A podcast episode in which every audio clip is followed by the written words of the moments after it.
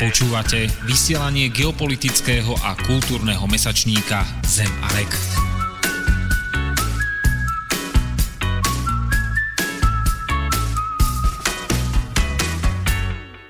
Príjemný pondelkový večer, vážení poslucháči. Počúvate vysielanie relácie Zem a Vek.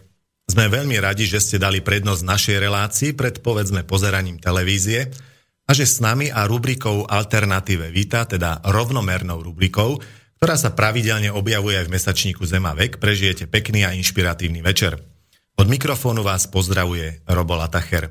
Dnes sme si pre vás v Bratislavskom štúdiu Rádia Slobodný vysielač pripravili, myslím si, na najvyš zaujímavú, aj keď širokú a hlbokú tému, a to sú ženské a mužské energie, respektíve kríza ženskej a mužskej energie. Dovolte, aby som srdečne privítal našich dnešných hostí, ktorými sú Ľubica Macková. Dobrý večer. A Teresa Rud. No, sú tu s nami aj technici Mišo z Banskej Bystrice a Maťo z Bratislavy. No a v neposlednom rade samozrejme je tu so mnou aj spolubojovník, zástupca šéf-redaktora Zema Vek Marian Benka. Dobrý večer. Ktorého som dnes posadil viac menej do role takej tej aktívnej mužskej energie, teda nie len do role spolumoderátora, ale najmä aktívneho hostia.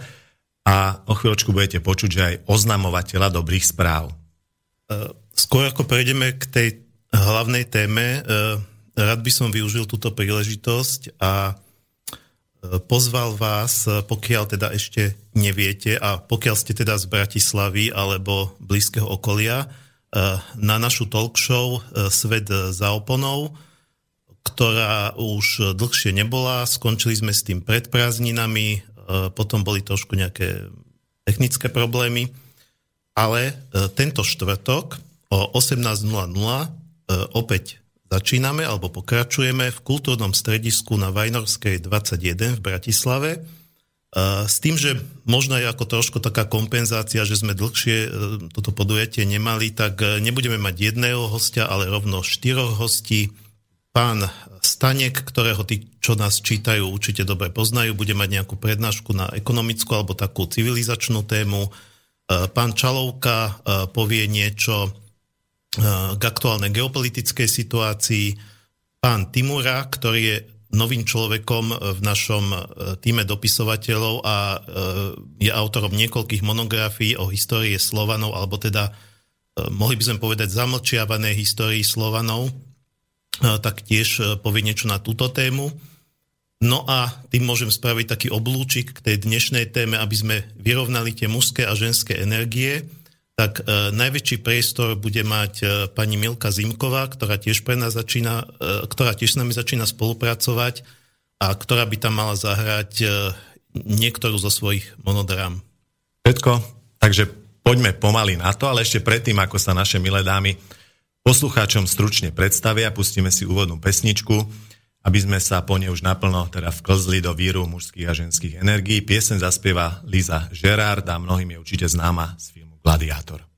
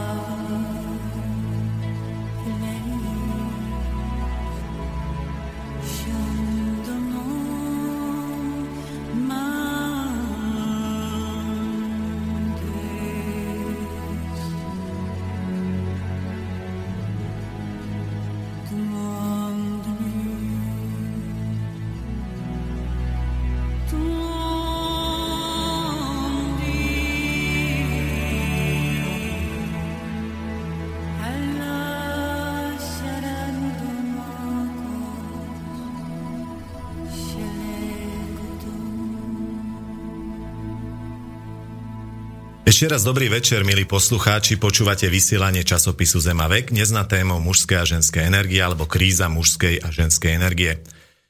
Dnes sme v našej relácii privítali dve dámy.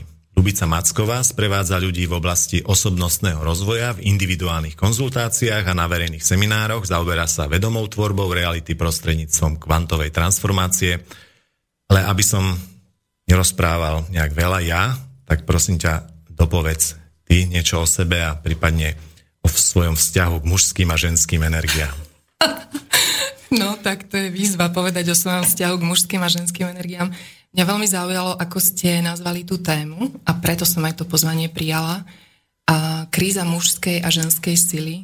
Myslím si, že to je nesmierne aktuálna téma. A keďže pracujem s klientami, s mužmi aj so ženami, na seminároch aj v konzultáciách, tak si myslím, že celkom je čo k tomu povedať, pretože tú silu potrebujeme obnovovať a potrebujeme si vôbec uvedomovať, že kedy ju strácame a kedy ju naberáme napríklad. Áno. Ďakujem za krátky úvod. Ďalšou našou hostkou je milá dáma Teresa Rud, pôvodne vyštudovaná výtvarnička, no dlhodobo pôsobí ako lektorka tantra jogy pre ženy a cvičenia Mohenjo-Dáro. Takže teraz a prosím ťa, doplň ma ešte. Uh-huh. Ďakujem za krátky úvod. Takže áno, skoro 10 rokov sa venujem tantra joge pre ženy a tomu cvičeniu Mohenjo-Daro, čo má teda tento zložitý názov. A okrem toho, že robím také krátke dvojhodinové dochádzkové kurzy, tak sa venujem celodenným seminárom, víkendovým seminárom pre ženy ktoré majú v podstate taký silný transformačný rozmer, kedy naozaj nabádame, podporujeme ženy, aby sa skutočne stretli s takou svojou divokou, autentickou podstatou, divokou ženou v sebe alebo divoškou. A som veľmi inšpirovaná pri svojej práci knihou ženy, ktoré behali s vlkmi, ktorú vnímam ako takú svoju knihu knih. Pracujem veľa cez telo, pracujem cez pohyb, cez hlas. A takisto ako vediem skupiny, tak sa teraz začína venovať tiež osobným konzultáciám a čo je pre mňa nesmierna výzva nová, tak dostávam ponuky práve na vedenie mužsko-ženských kruhov. Takže spolupráca s mužmi sa otvára, takže takisto, keď som prijala pozvanie od vás, tak mi to rezonovalo práve v súvislosti s týmito mojimi novinkami. Práci. Marian, ty si mi spomínal svojho času, keď sme sa rozprávali, že tiež k tejto téme máš čo povedať, kde si sa nejakým spôsobom stretol s mužskými a ženskými energiami. Ono, tak to je taká otázka, že kde si sa stretol ale e, jednoducho, preto som ťa aj dneska, no, jak si delegoval do role spolutvorcu, ako keby hostia tejto relácie, lebo máš akým spôsobom vyvažovať tie dve ženské energie, ktoré sú tu, aj keď teda sme tu štyria muži v presile, ale dúfajme, že to dopadne dobre. Tak Marian. No tak ja dúfam, že tie energie budeme vyvažovať spolu, lebo sám by som asi nemal šancu.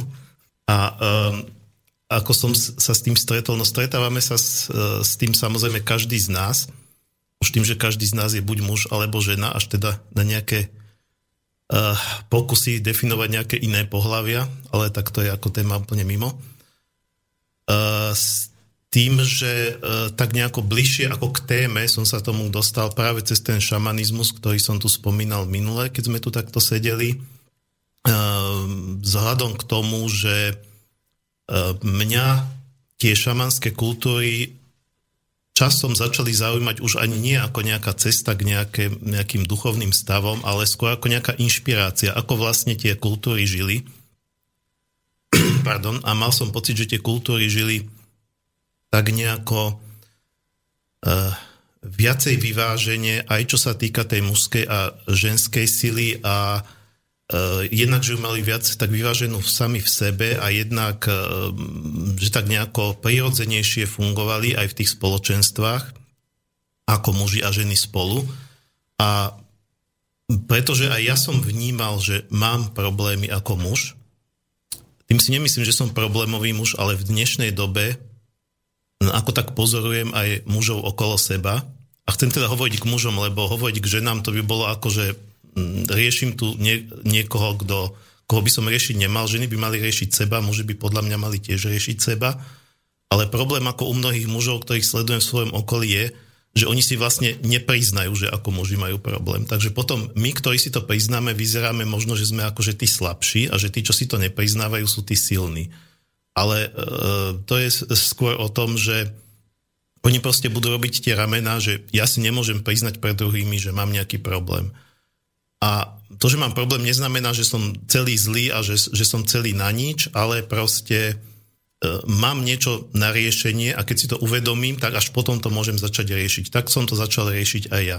Takže žiaľ, tí muži niekedy idú riešiť ženy a potom to nemusí dopadnúť dobre, ale poznáme to zo života, najmä napríklad čo sa týka pôrodov, tehotenstva a tak ďalej. Ale to sú ďalšie témy, ktorým sa budeme venovať možno v niektorej ďalšej z reláci- našich relácií.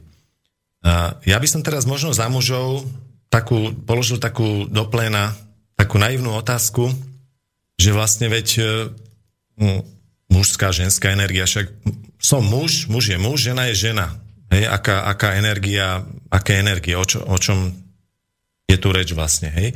Tak možno by niekto, možno niekto nezainteresovaný e, nevie, alebo ani netuší, koľko ženskej energie je v mužovi a koľko možno mužskej energie je, je v žene.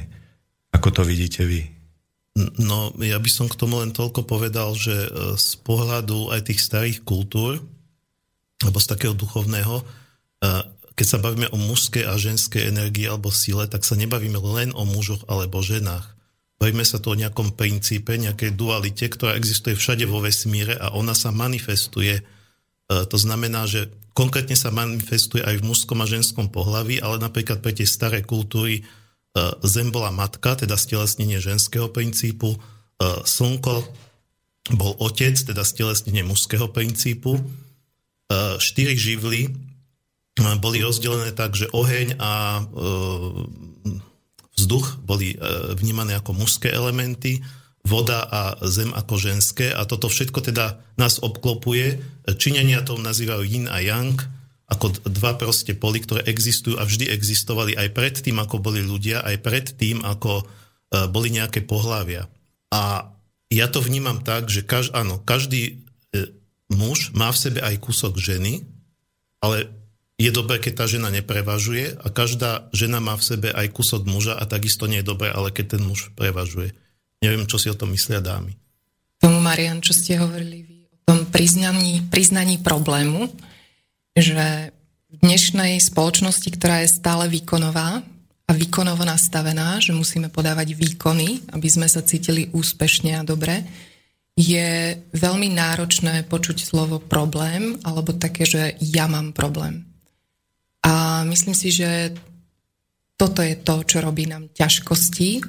A v samej zásade ide o to uznať, že sa necítim vo svojom živote z nejakého dôvodu dobre, že som v nejakom nesúlade, v nerovnováhe. A to už znie inak, ako keď si hovorím, že ja mám problém. A keď, sme, keď mm, som videla ten názov, že kríza ženskej a mužskej sily, tak to je presne to, o čo ide. Ja, aby som vedome tvorila svoju realitu tak, ako chcem, aby sa môj život odvíjal tak, ako chcem, potrebujem sa cítiť v plnej sile, vedome. Ale takisto potrebujem priznávať svoje slabiny, vedieť s nimi pracovať rovnako ako so svojimi darmi.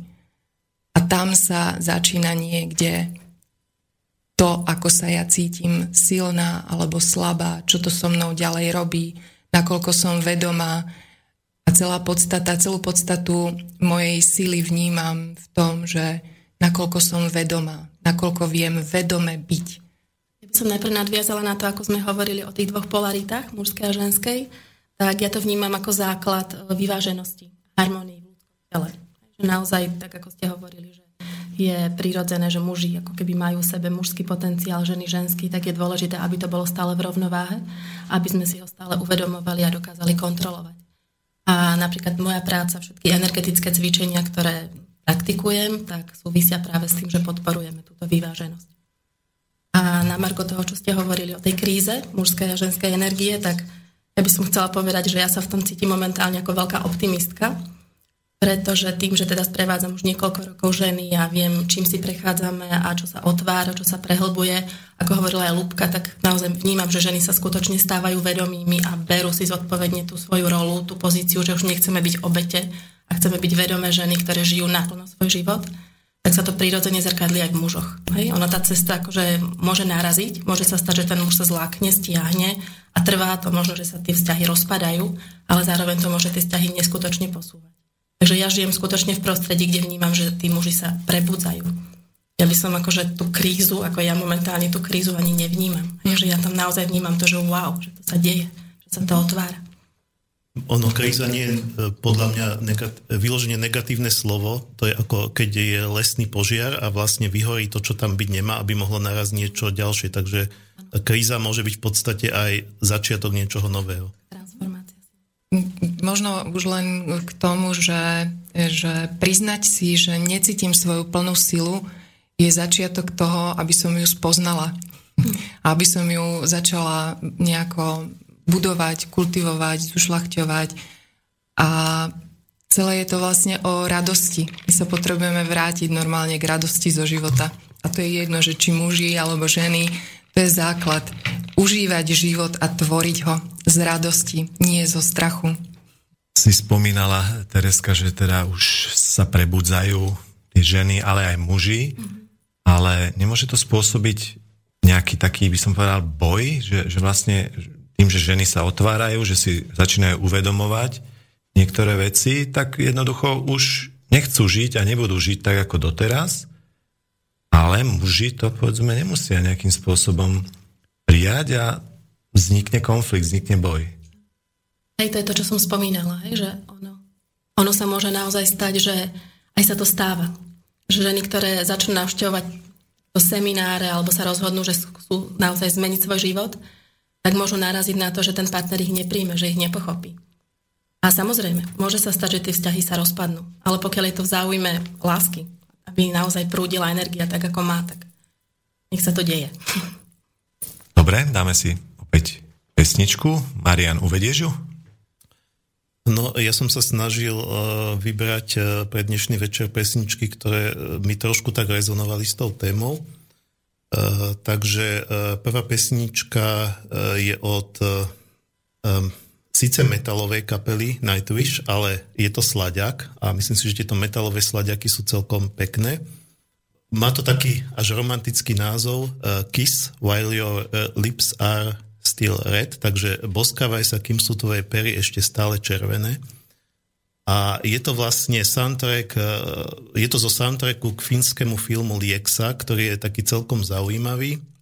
Je to o takej skupinke potulných e, ľudkov, tak, taký rodinný klán, sú to takí potulní krajčíri, ktorí vlastne ten rod je zaujímavý tým, že sú tam veľmi slabí muži, ktorí na prvý pohľad sú všetci pod papučou a ženy ich tam kontrolujú, ale keď príde ku krízovej situácii, tak tí muži naraz ukážu svoju silu. While your lips are still red. Počúvate slobodný vysielač.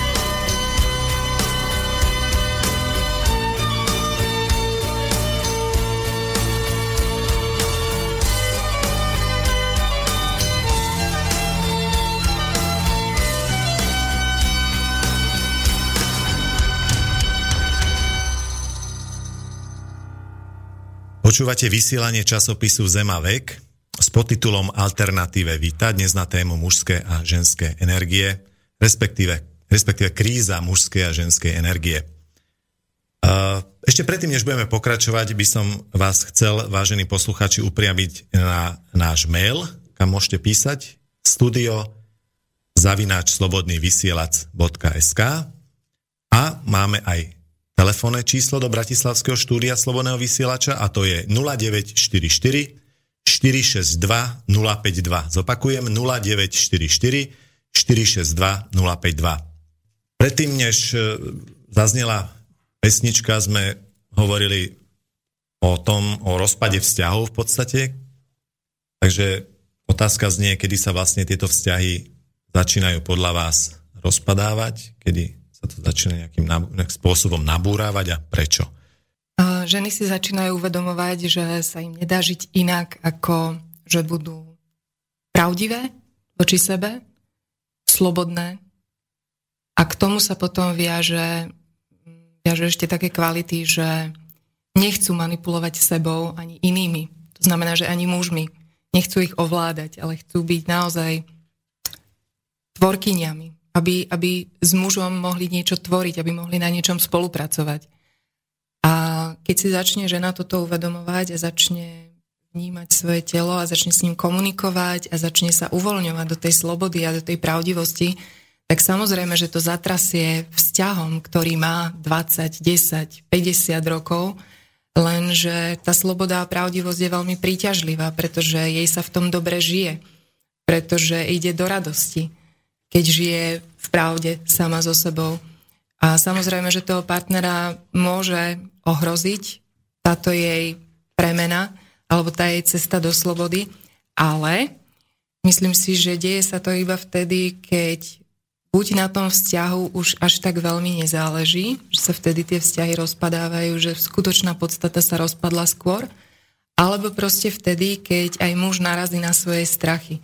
Rovnako ako žena na ne naráža, samozrejme, na, na tej ceste.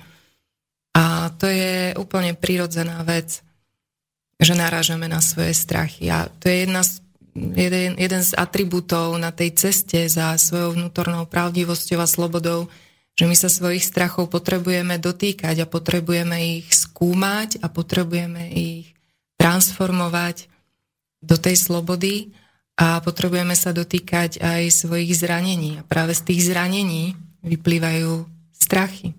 Takže uh, veľmi optimistický záver tomu dám teraz, čo hovorím, pretože sme sa minulý týždeň stretli aj s Tereskou, s takou partiou kamarátov a muž v tej partii nám popisoval, prečo on vlastne začal pracovať na svojom seba rozvoji a to bolo nádherné.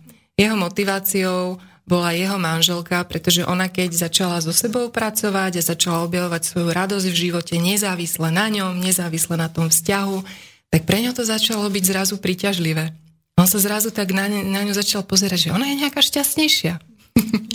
a to ho zaujalo. A hovorí, hovorí nám, že aj ja som to chcel. Tak sa začal venovať sám sebe. A to je presne tá cesta. My keď sa stretneme ako dva rozorvané kruhy, keď sa stretne zranený muž so zranenou ženou, čo asi tak môže vzniknúť. A my potrebujeme ako keby zacelovať každý sám seba a potom sa stretnúť v nejakej nadstavbe. Ja uh, som rád, že ste potom povedali teraz aj o tých uh, uh, o zranenom mužovi a zranenej žene, keď sa stretnú, pretože som sa už chystal oponovať, ale vidím, že ani nemusím, lebo ste to z začiatku to vyzeralo tak, tá vaša replika, že teda vzťah sa rozpadne vtedy, keď žena začne na sebe pracovať a že už je niekde posunutá, nejaká duchovne vyspelejšia a ten muž ešte nie je ale to asi všetky ženy takto nie sú. To by potom sa len naozaj veľmi máličko vzťahové rozpadalo, ale rozpada sa ich veľmi veľa dneska. Nie, ja som chcela len reagovať na to, čo bolo pred pesničkou, že som to chcela dotiahnuť, že ako to vnímam. Tak tam niekedy e, stačí nejaký podnet, presne ak si hovorila, buď zo strany muža, alebo zo strany ženy, to je jedno, a e, ten jeden partner môže potiahnuť toho druhého. Alebo ho môže od seba odpudiť. Áno, môže sa ukázať, že jeden z partnerov sa proste rozvíjať nechce a to sa skutočne aj stáva. Jeden zoberie tretry a uteká a ten druhý zostane stáť na mieste a vždy je otázka, že počkám? Ako dlho počkám? Alebo nie? Ale možno v súvislosti s tým, že ono to neznamená, že keď ten jeden partner ako zostane stáť a povedzme, že sa ten vzťah rozpadne, takže je to akoby koniec, hej, definitívne. To znamená, že je to príležitosť povedzme pre toho muža alebo pre toho partnera, ktorý sa rozhodne stať, aby si našiel to miesto, kde sa rozbehne možno niekde úplne inde. Hej, že nemusíme ako keby fatálne trvať na tých vzťahoch, ktoré už nejakým spôsobom stoja možno tých 20 alebo 50 rokov, ako povedala Lubka, ale môžeme dôverovať tomu životu, že naozaj to, že sa to po tých 20 rokoch rozpadne, neznamená, že to je koniec. Že to je práve to otvorenie tomu skutočnému životu. Ja som to nazvala tú lásku, srdce. A vnímam tam veľmi práve ten rozmer tej autentickosti a toho dovoliť si žiť v tej pravde a v tej svojej podstate. A to je práve to, čo mám pocit, že sa práve teraz deje. Za čo som vďačná. Presne tak. Úplne súhlasím, Tereska. A ešte možno k tomuto treba povedať, že sa mení paradigma toho, čo je láska. My sme boli uh, zatvorení v klietke toho, čo je láska podľa toho takého čudného vzorca. Závislosť, ovládanie, vzájomné manipulácie. Spomente si, koľkokrát sa uh, vyskytlo vo vašej spoločnosti takéto slovo, že a tie ženské zbranie, a ja už viem ako na ňo. Je to bolo vždy odporné. Nie odporné pristupovať takto k mužovi. no to je manipulácia. A mení sa paradigma toho, čo je láska naozaj ja vnímam, že kráčame do toho, aby každý z nás žil v čo najväčšej pravde so sebou, aby mohol vyjadrovať seba. Ani ženy, ani muži neboli slobodní. To sú tie kompromisy, ktoré sa v tých vzťahoch dejú, ale ktoré tie vzťahy nahlodávajú. Keď to nie je skutočné dávanie, že ja ti dám preto, lebo chcem, ale nemám trpký pocit z toho, že toto som dala. To sú tie ženy, ktoré žijú 40 rokov s manželom, ktorý keď si nájde treba z mladšiu ženu a odíde, tak ona má pocit, že sa obetovala. Neobetujte sa. Dávajte, keď chcete, dávam, keď chcem. Vtedy je to dar a vtedy sa neobetujem. Mení sa paradigma toho, čo je láska. Kreska prikývkáva. No áno, mne tam veľmi napadla taká vec, že vlastne to dávanie je nutné iba z plnosti. Hej? Že to je dôležité, čo si práve teraz ženy začínajú uvedomovať. A keď žena že je plná, tak je to práve vtedy, že venuje tú pozornosť naj, najprv sebe, spozná samu seba, spojí sa s tou svojou silou a na základe toho spojenia sa môže otvárať a môže byť tá lásky plná a darujúca, chápajúca, partnerka, matka, čokoľvek. Ale bez toho spojenia so sebou to nie je možné. Potom je to naozaj to, že sa obetuje a že stráda. Keď není to darovanie. A ešte vlastne čaká za to, čo ona dáva, tak ona očakáva naspäť. To znamená, že nedáva až tak slobodne, ale očakáva naspäť. A keď nedostane, cíti sa oklamaná, ukryvdená. A preto je dôležité dávať z tej plnosti. Naozaj, že ja som naplnená a vtedy vyžarujem a dávam veľmi rada, bez očakávania. E, keď hovoríte o tej láske, alebo teda láske, aká by mala byť, určite v tom vzťa- partnerskom vzťahu by nemala byť v tom zmysle, že chcem toho druhého vlastniť alebo ovládať, tak mi napadá, že vlastne hm, z toho spirituálneho hľadiska alebo psychologického, alebo ako to nazveme, eh, opak lásky nie je nenávisť, ale strach. Ako, ako sú to dva také základné princípy. A my sme sa vlastne aj eh, predtým, mali sme ešte také prípravné stretnutie, kde sme sa všetci štyria ako stretli, ktorí sme sa dneska stretli v tom štúdiu a tam vlastne rezonovala téma strachu. Ja by som len povedal za seba, čo je téma, ktorá sa mužom možno bude ťažko počúvať. E, teda aj mne sa to ťažko počúva, ťažko hovorí tým pádom. A, a normálne cítim, ako sa začína vnútri uh, triasť, keď o tom chcem začať rozprávať a ako, ako mám taký vnútorný blog o tom povedať do mikrofónu. Takže, uh, a, a, to je tá, a to je tá mužská odvaha, že nebuď posera, povedz to. Áno, ďakujem.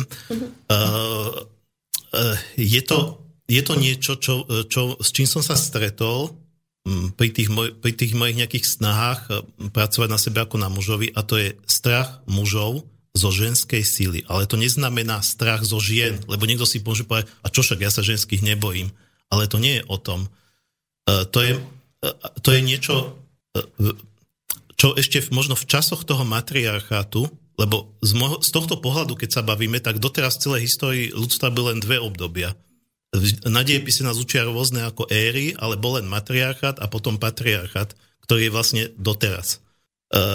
v čase toho matriarchátu v tých primitívnych, alebo akože tzv. primitívnych e, kmeňoch a spoločenstvách bola veľká úcta voči tej ženskej sile, voči matke zemi, voči žena, ktorá bola tehotná, tak bola posvetná.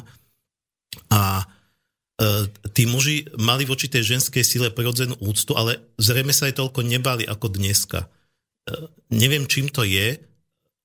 Je to, je to možno strach sa do tej ženskej sily ponoriť a proste, alebo nechať, nechať ju pôsobiť na seba, pretože v tom vzťahu muž a žena zrejme obidvaja na seba nejako navzájom pôsobia. Ja, mňa k tomu vždy napadala taká jedna vec, keď som prvýkrát videl fotografiu tej maličkej krpatučkej spermie, ktorá sa vznáša nad tým obrovským, monumentálnym, vysvieteným vajíčkom, že to nie je náhoda to je presne ten symbol toho, že e, mužská sila je taká koncentrovaná, veľ, veľmi e, akčná a tým pádom veľmi koncentrovaná v, mal, v maličkom priestore a ženská sila je tá rozláhla, tá obrovská, tá bezbreha a možno tej bezbrehosti sa bojíme ako my, ako muži. Je to nejaký až praveký strach, tisícročia, ktorý je v nás niekde hlboko zakorenený. Možno, že sa tam bojíme rozplynúť, bojíme sa, že prídeme sami o seba. Neviem, o čom to je, ale Viackrát som zažil, či už ja e, v mojom e, vzťahu, alebo iní muži, keď mi hovorili o svojich partnerkách, že v podstate tá, a teraz som sa zasekol, že, tá, že tá žena vlastne e, ako keby ich chcela zmeniť, zlomiť, že s nimi manipuluje, že proste oni, a oni chcú byť sami sebou a chcú mať svoju slobodu a, a, a nech im dá pokoj. Prečo im tá ženská stále nedá pokoj? Asi takto. Nadviazal, lebo sa mi tam objavila taká veľmi dôležitá téma. E, vy ste na začiatku hovorili práve o tých živloch, kedy ste pomenovali dva ženské živly a dva mužské, čo teda ženský živel je zem a voda a mužský je oheň a vzduch. A ja sa veľmi často stretávam práve pri svojej práci s tým, že ženy sa spájajú s tou svojou silou, s takou tou starou, tou prasilou, hej, niečím tým archetypálnym v sebe, práve cez to, že potrebujú ako keby prebudiť ten oheň. Hej? To je naozaj niečo také veľmi spálujúce, čo potrebuje naozaj zničiť, spáliť všetky tie staré programy, ako sme hovorili, kedy už nechceme žiť tie role všetkých tých pramatiek, ktoré ako keby nesieme ako ťarchu, ale skutočne to chceme brať ako vedomé bytosti tu a teraz a žiť a prepisovať všetko na novo. A ten oheň nám v tom pomáha. A keď v tom ako keby tá žena ustrne, že tá ohňová energia v nej stále je a je spalujúca, tak ona je skutočne pre toho muža ohrozujúca. Hej, je to na jednej strane taký ten mužská polarita v nej, ktorá v nej stále prebýva a dokáže byť naozaj tá žena veľmi agresívna a muži majú tendencie sa tej energie báť a s tým sa stretávam. Hej, že keď ženy sa prebudzajú v úvodzovkách na týchto seminároch, prichádzajú v tej ohnivej sile, nenechajú ešte v sebe dosadnúť, tak tí muži skutočne ako cítia obrovský strach a nevedia si s tým rady. A to, čo ale zase vnímam, že je obrovská zodpovednosť pre nás ženy je, aby sme to nechali v sebe dosadnúť, aby ten oheň naozaj cez nás prešiel tak, ako treba, ale aby sme cítili, že sme pre tých mužov zemou. Hej, že my im naozaj prinášame to bezpečie. Že sa v nás ako keby ukotví všetko, čo cez nás prehrmelo a my dokážeme byť pre nich naozaj tie lásky plné, podporné. Nehovorím, že sme matky, ale že im vytvárame ten bezpečný priestor. A možno na to, aby sa v tom ten muž mohol cítiť dobre, je naozaj dobré to uvedomenie, že tak ako žena nemôže nebyť sama sebou vo všetkých aspektoch, aj v tom ohňovom. A je pre ňu veľmi ťažké počuť od muža, že je pre neho príliš. Čokoľvek. Príliš silná. Ja stále riešim so ženami. A tento mi povedal, že som pre neho príliš a príliš a príliš. A potom so ženami treba riešiť, že ale to nie je o tebe, že ty si príliš. Môžeš byť iná, môžeš byť menej silná, menej ohnivá, menej výbušná. To riešenie je, že žena sa potrebuje spájať so sebou so svojou silou, plnou silou, akú len v sebe má. Ale to isté potrebuje robiť muž. A keď to spraví, tak sa nebude ženy báť. Inak s ňou začne súperiť a to je začiatok konca. Ja si myslím, že muž by jednak sa nemal bať vstúpiť do toho priestoru tej ženskej síly, ísť tam teda s, s takým pocitom možno prieskumníka, neviem, uh, s takou zvedavosťou a teda otvorenosťou, že dobre, idem do toho a nebudem sa toho bať.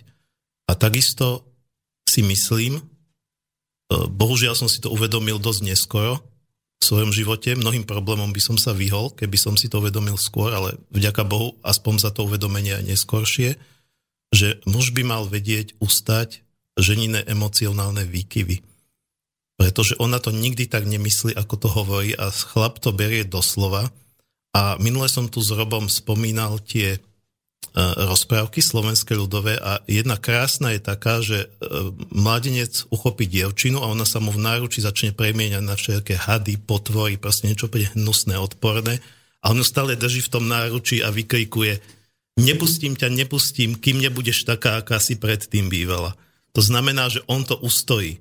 Toto veľmi čaká, veľmi si to žela, aby to ustal. Presne. No ale množstvo párov to neustojí a preto sú potom tie štatistiky manželstiev také, aké sú, hej?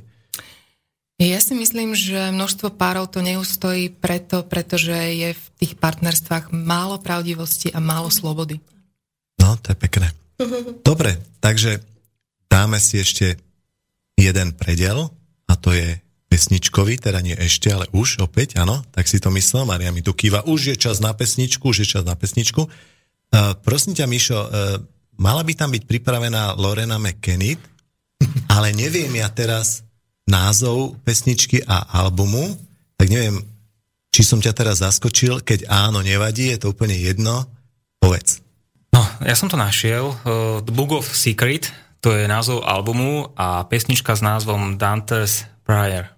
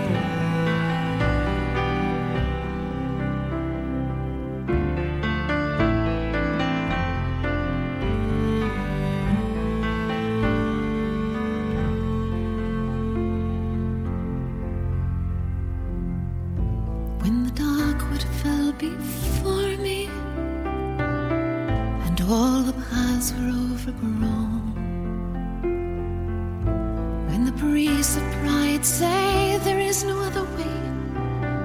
I tilled the sorrows of stone. I did not believe because I could not see.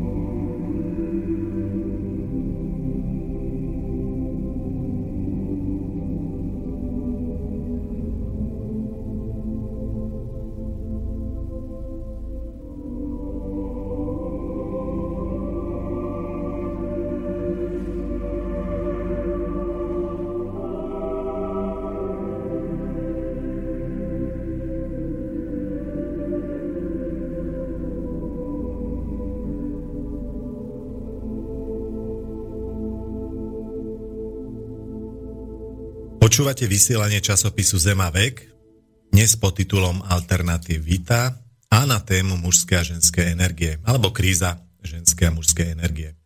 Takže pokračujeme v diskusii a rád by som sa teraz e, stených našich hostí spýtal na takú tému, že deštrukčná energia muža a deštrukčná energia ženy. Neviem, možno budem hovoriť za mnohých mužov, možno nie, ale muž si často myslí, že jeho mužnosť a mužskosť a mužská energia spočíva v tom, že je, že je prísny, že je tvrdý, že je strohý, že, že ja neviem, občas prefacká deti doma, možno ženu, nemal by to robiť samozrejme. Že mm, vyrába zbranie a že ich aj používa a že to často považuje za normálne a zase mužská energia, pardon, ženská energia dokáže byť tiež deštruktívna v mnohých prípadoch, ale o tom by som chcel, aby pohovorili naše hostky, ako to vnímajú, ale aj ako vnímajú, povedzme to, že v čom sa prejavuje podľa nich tá skutočná, hej, skutočná mužská energia a tá skutočná ženská. A že prečo dokáže byť možno tá, tá mužská taká niekedy deštruktívna a netvorivá a ženská dokáže byť tiež v mnohých prípadoch asi zákerná. Ja by som k tomu uh, rád teda začal, pretože uh, nemyslím si, že to, čo vnímame, či už u mužov alebo u akýchkoľvek samčekov v živočišnej ríši, ako agresivitu, že to je zlé. A jasné, sú muži takí, ako, akých si spomínal, e, opiť sa, zmlátiť ženu, deti, ale mám pocit, že takýto typ muža aspoň v tých kruhoch, kde sa my tu pohybujeme, takýchto meských, že pomaly už vymiera. A skôr to vnímam tak, že je tu opačný problém. A to ako keby sa muži, tak ako som spomínal, staroženskej sily, báli svojej vlastnej sily. To znamená, báli, e, báli by sa, ako keby sa báli prirodzene tú svoju silu použiť alebo prejaviť. A e, ono je to všetko o miere. E, ja som, ako sme si robili prípravu na túto reláciu, tak som spomínal, že možno by bolo dobre pohovoriť niečo o mm, archetypoch mužskej a ženskej síly, ale neviem, či to teraz spomínať. To by bolo trošku na dlhšie vysvetľovanie. Ale každopádne, jeden z tých štyroch archetypov uh, je bojovník. Nemusíte vedieť, čo je to archetyp, ale každý muž by v zásade mal byť bojovníkom. Uh, ale byť skutočným vyrovnaným bojovníkom znamená byť bojovníkom spravodlivým, ktorý použije tú svoju silu primerane. Teda áno, keď, keď napríklad jeho e, žena, jeho deti, jeho vlast je v ohrození, tak bude agresívny. To je, to je úplne prirodzená vec. Uh, použije, ale, ale bude agresívny voči agresorovi, ktorý treba ohrozuje život jeho rodiny. Tam je to férové, to je to, čo mali aj tí indiáni, alebo proste akékoľvek, akékoľvek uh, také prirodzenejšie uh, spoločenstva. Uh, vtedy to nie je v poriadku, keď sa tá sila zneužíva voči slabším. A keď sa tu bavíme o fyzickej agresivite, tak ten muž je fyzicky silnejší ako tá žena, je fyzicky silnejší ako to dieťa.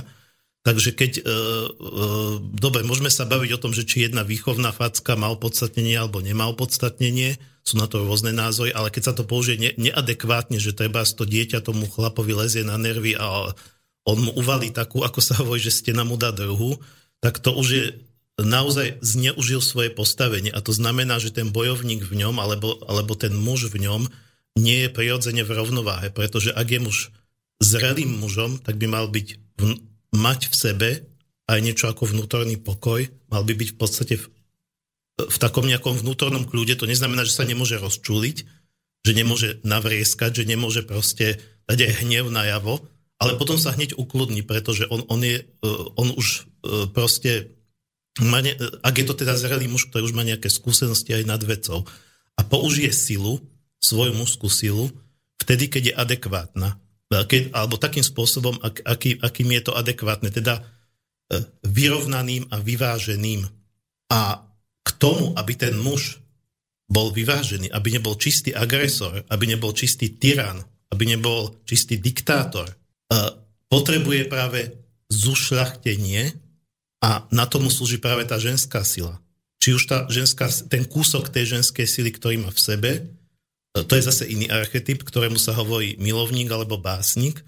A zaujímavé, že takí brutálni bojovníci, ako boli starí Kelti, o ktorých sa vie, že svojim uh, nepriateľom odtínali hlavy, uh, tak hovorili, že muž je vtedy mužom, keď vie bojovať, to je jedna vec, ale keď aj vie skladať básne.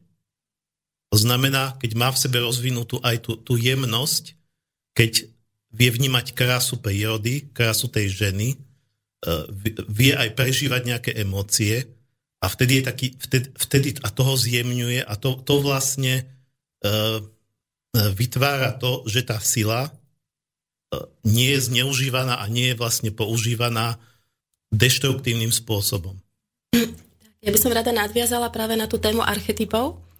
E, nepoznám teda veľmi tie mužské archetypy, ako teda poznám tie štyri, ale neviem presne, čím sa vyznačujú. E, ja mám skúsenosť práve s prácou so ženskými archetypmi a ja by som archetypy vnímala ako jeden z nástrojov, cez ktoré môže žena jasnejšie rozpoznať a uchopiť tú svoju sílu, tú svoju jedinečnosť a svoju autentickosť. Tie štyri ženské archetypy sú práve panna, matka, čarodejka, starena. Potom samozrejme, že ich ešte aj viacej takých ako rôznych nuás z týchto archetypov. A práve tá vyváženosť v živote cez tieto archetypy prináša možnosť naozaj takej spojenia sa, automatického spojenia sa so svojou silou a pocitu plnosti. Pretože keby som nadviazala práve na tú tému deštrukcie, a mne sa tam veľmi objavuje aj téma seba deštrukcie so ženami, tak si uvedomujem, že práve deštrukcia, rovnako ako seba deštrukcia, pramení práve znovu z toho pocitu nenaplnenosti, nespokojnosti, frustrácie, nešťastia. Hej, a či už ju obrátime smerom von, vlastne ničíme a spalujeme ten vonkajší svet, alebo druhá vec, že obraciame smerom dovnútra. A ja mám práve veľmi často skúsenosť s tými seba deštrukčnými sklonmi, že prichádzajú ženy, ktoré sú už naozaj na pokraji síl, hej? pretože obetovali celý svoj život práve smerom von a nemajú spojenie s, tvoj, tou svojou sílou, takže znovu sa vraciam k tomu, čo som vravela minule, že nevychádzajú otváranie sa smerom von z tej svojej plnosti, ale práve naopak z toho pocitu, že vôbec nevedia, kto sú. A práve tie archetypy, keď sme ich spomínali, môžu byť veľmi dobrý spôsob na to akoby rozpoznanie. Pretože každý archetyp nesie v sebe aj tú ženskú polaritu a aj mužskú. Neviem, či teda tie archetypy budeme rozoberať možno v nejakom inom vstupe, kde by sme si možno mohli vysvetliť, čo to archetyp vôbec je. Ale to by som asi nechal na nejaký iný vstup.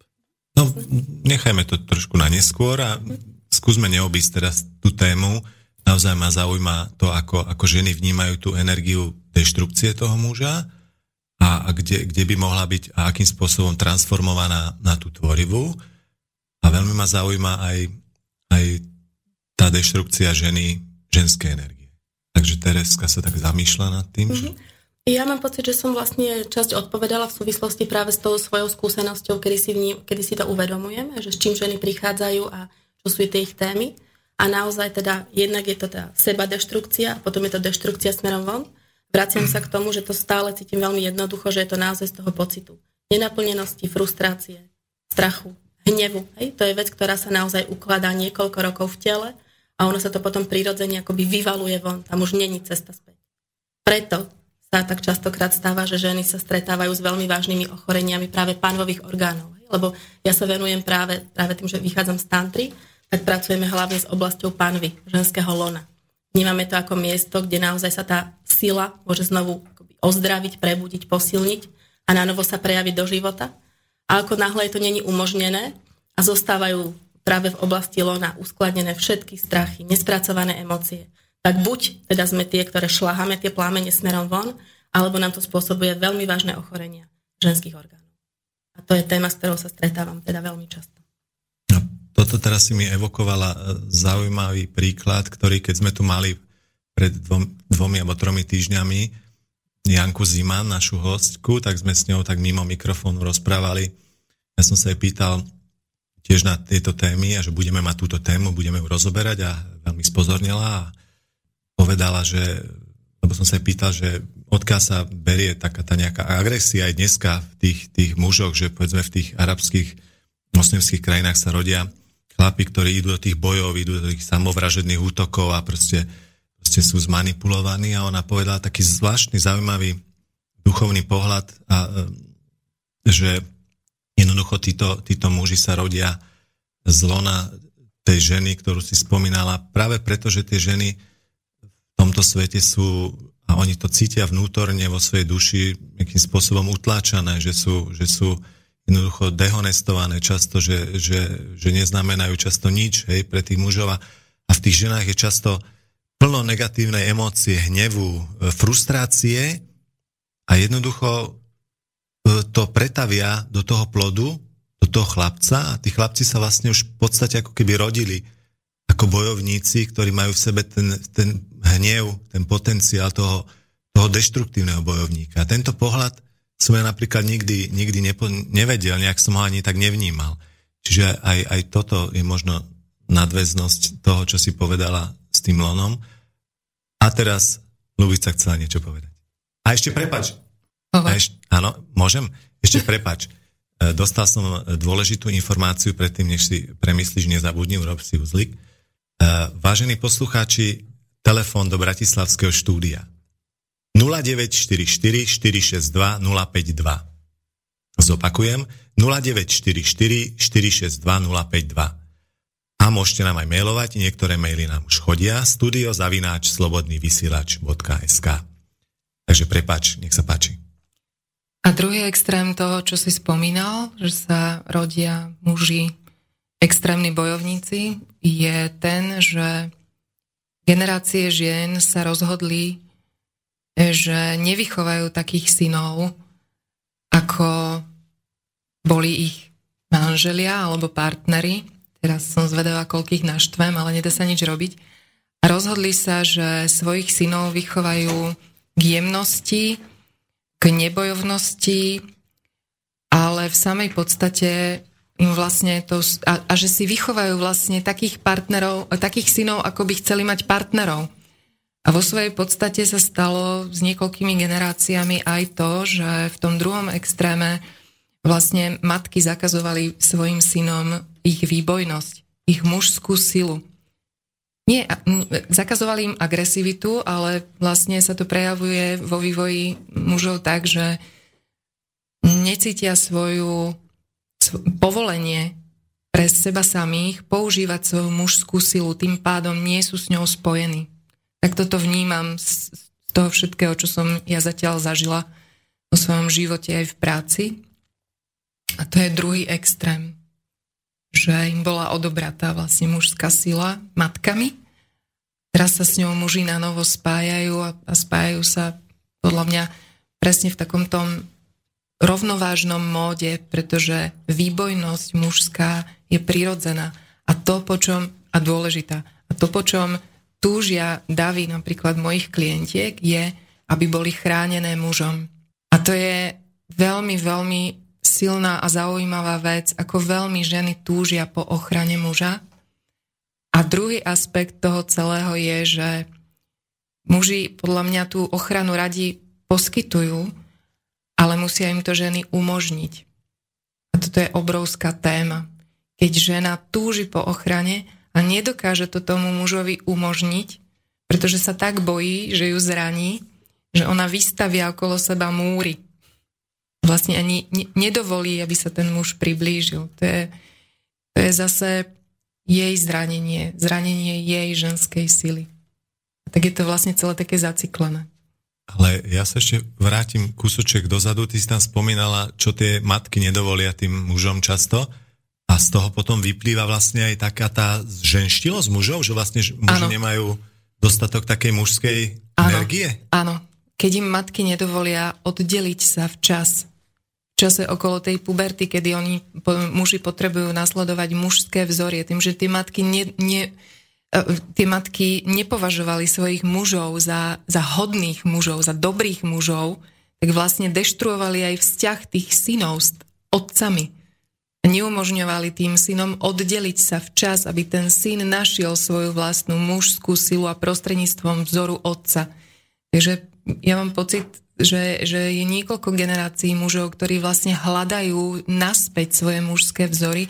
A to, keď sa vrátim, Marian, keď ste hovorili na začiatku, že priznať, že muž má problém, priznať si problém, tak to je presne o tom, ja ako žena to vnímam, takže je to presne o tom, že, že tak veľmi potrebuje byť silný ten muž a celistvý a pritom vo vnútri cíti tiež neistotu, že je pre neho ťažké si to priznať k tomuto eh, by som chcel povedať jednu dôležitú vec. Eh, my sme v tejto kultúre stratili to, čo bolo v tých starých kultúrach, keď chlapec eh, dospel do istého veku, teda už do takého mladeneckého, tínedžerského, tak vždy tam bol nejaký rituál, kde on vstupoval, z chlapca sa stáva muž. A to znamenalo, že bol akoby odobratý od tej jeho mamy. A dnešní muži, a bol to aj môj veľký problém, nebudem sa tváriť, že nie, E, e, ako keby už v tom manželstve sú a stále ešte od tej matky neodišli. A e, je jedna pesnička, tu si púšťať teraz nebudeme, už pomaličky je čas na pesničku, ale chcel by som len krátko spomenúť jeden český pesnička, myslím, že Jan Burian, nie Vlasta, má pesničku, v ktorej sa spieva Všichni muži z našej třídy si vzali svoje matky, jenom nejaký Ondra si vzal tchýni, to pak byli z matky.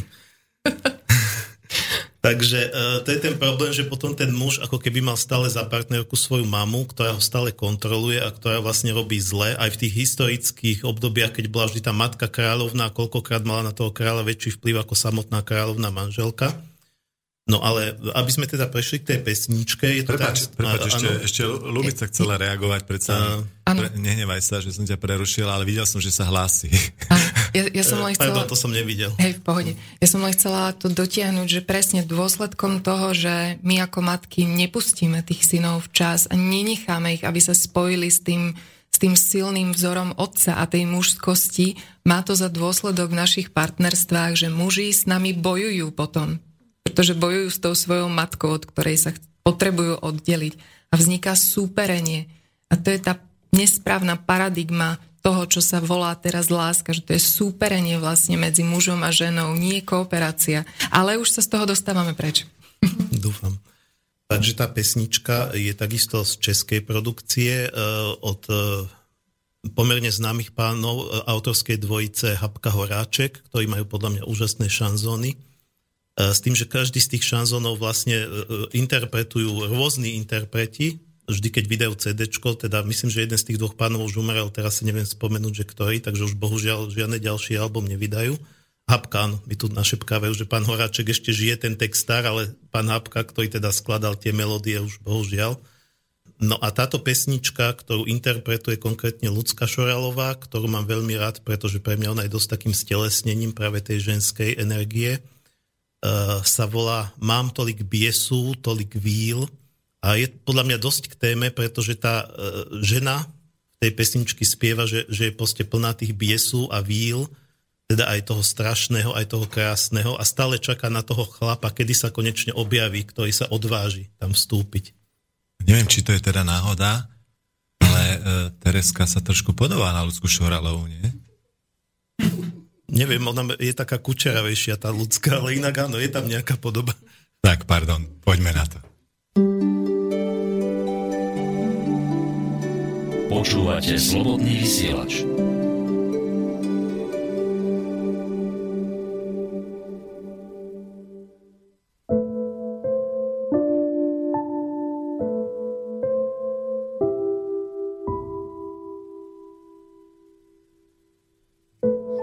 Tělo sálá jako plech observatoře v Klementínu. Když cítím jiskry ve vlasech, hned vyhledávám azyl stínů. A modlím se, ať nezahynu v tom ohni, co mě prostoupil. Pod květy šatů skrep dešínu, pod květy šatů skrep dešínu, mám tolik běsů, tolik víl.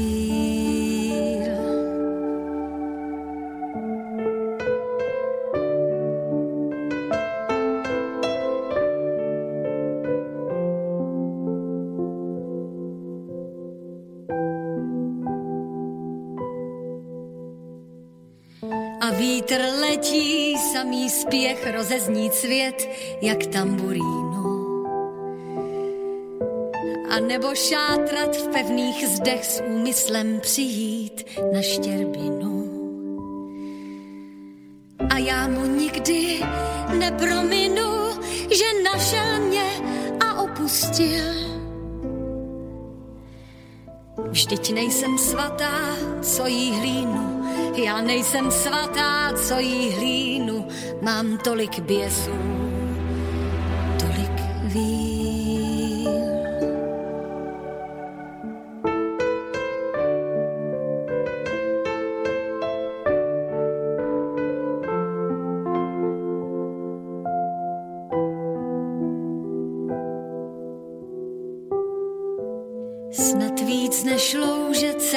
Čech, víc než jí z jara teče v Rýnu.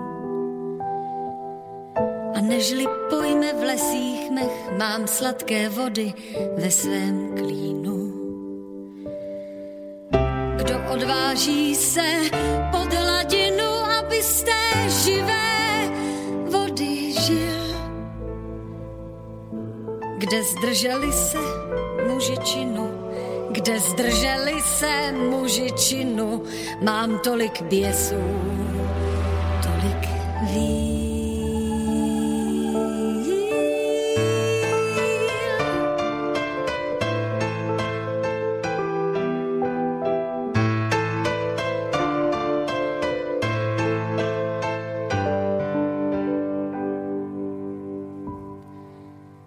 Snad jednou z války proti mlínům se vrátí chlap, co o mě snil. Poznám ho, řekne na rovinu, poznám ho, řekne na rovinu, máš tolik běsů,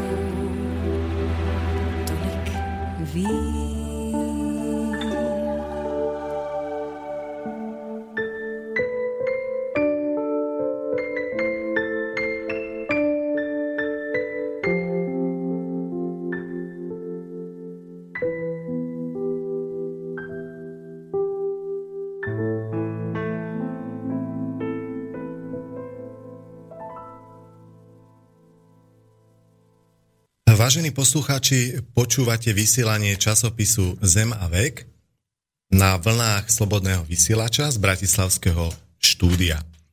Našou témou dnes sú ženské energie, teda ženské a mužské energie samozrejme, alebo ich kríza.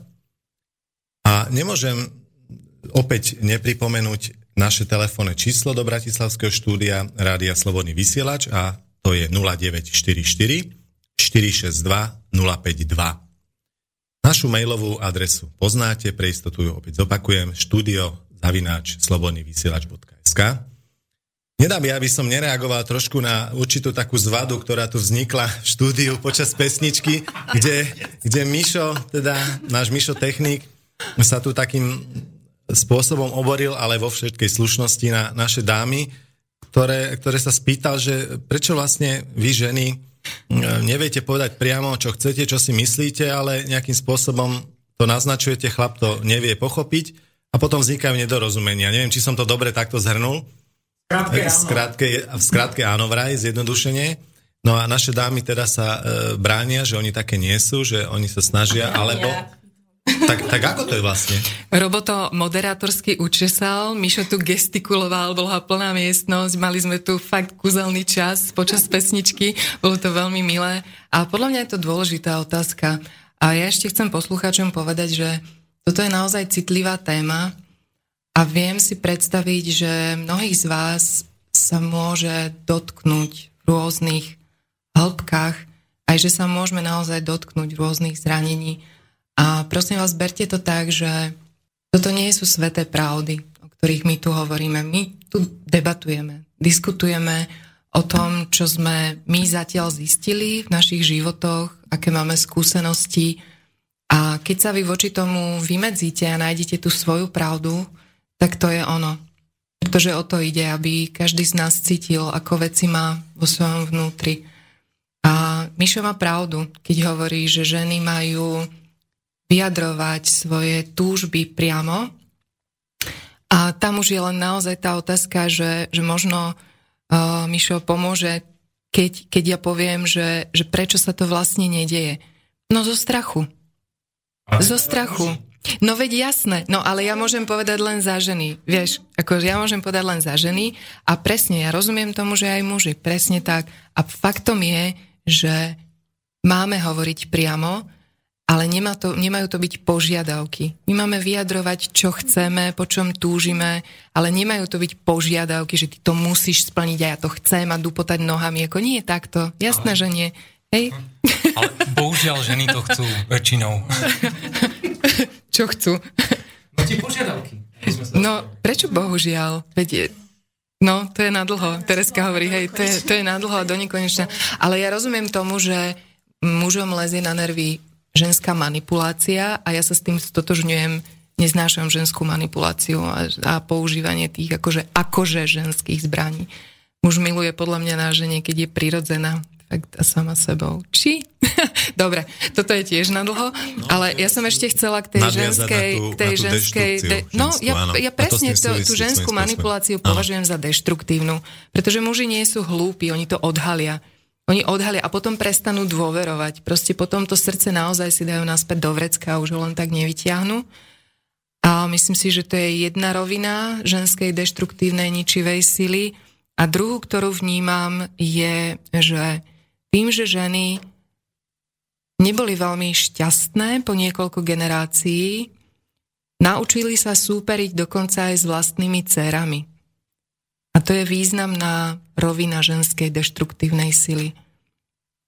Naozaj, keď matka súperí so svojou dcérou, namiesto toho, aby ju podporovala v jej kráse, v jej, v jej schopnostiach a ona sama nemusí ustupovať dozadu, tá matka. Ona má nové pole pôsobnosti sama pre seba.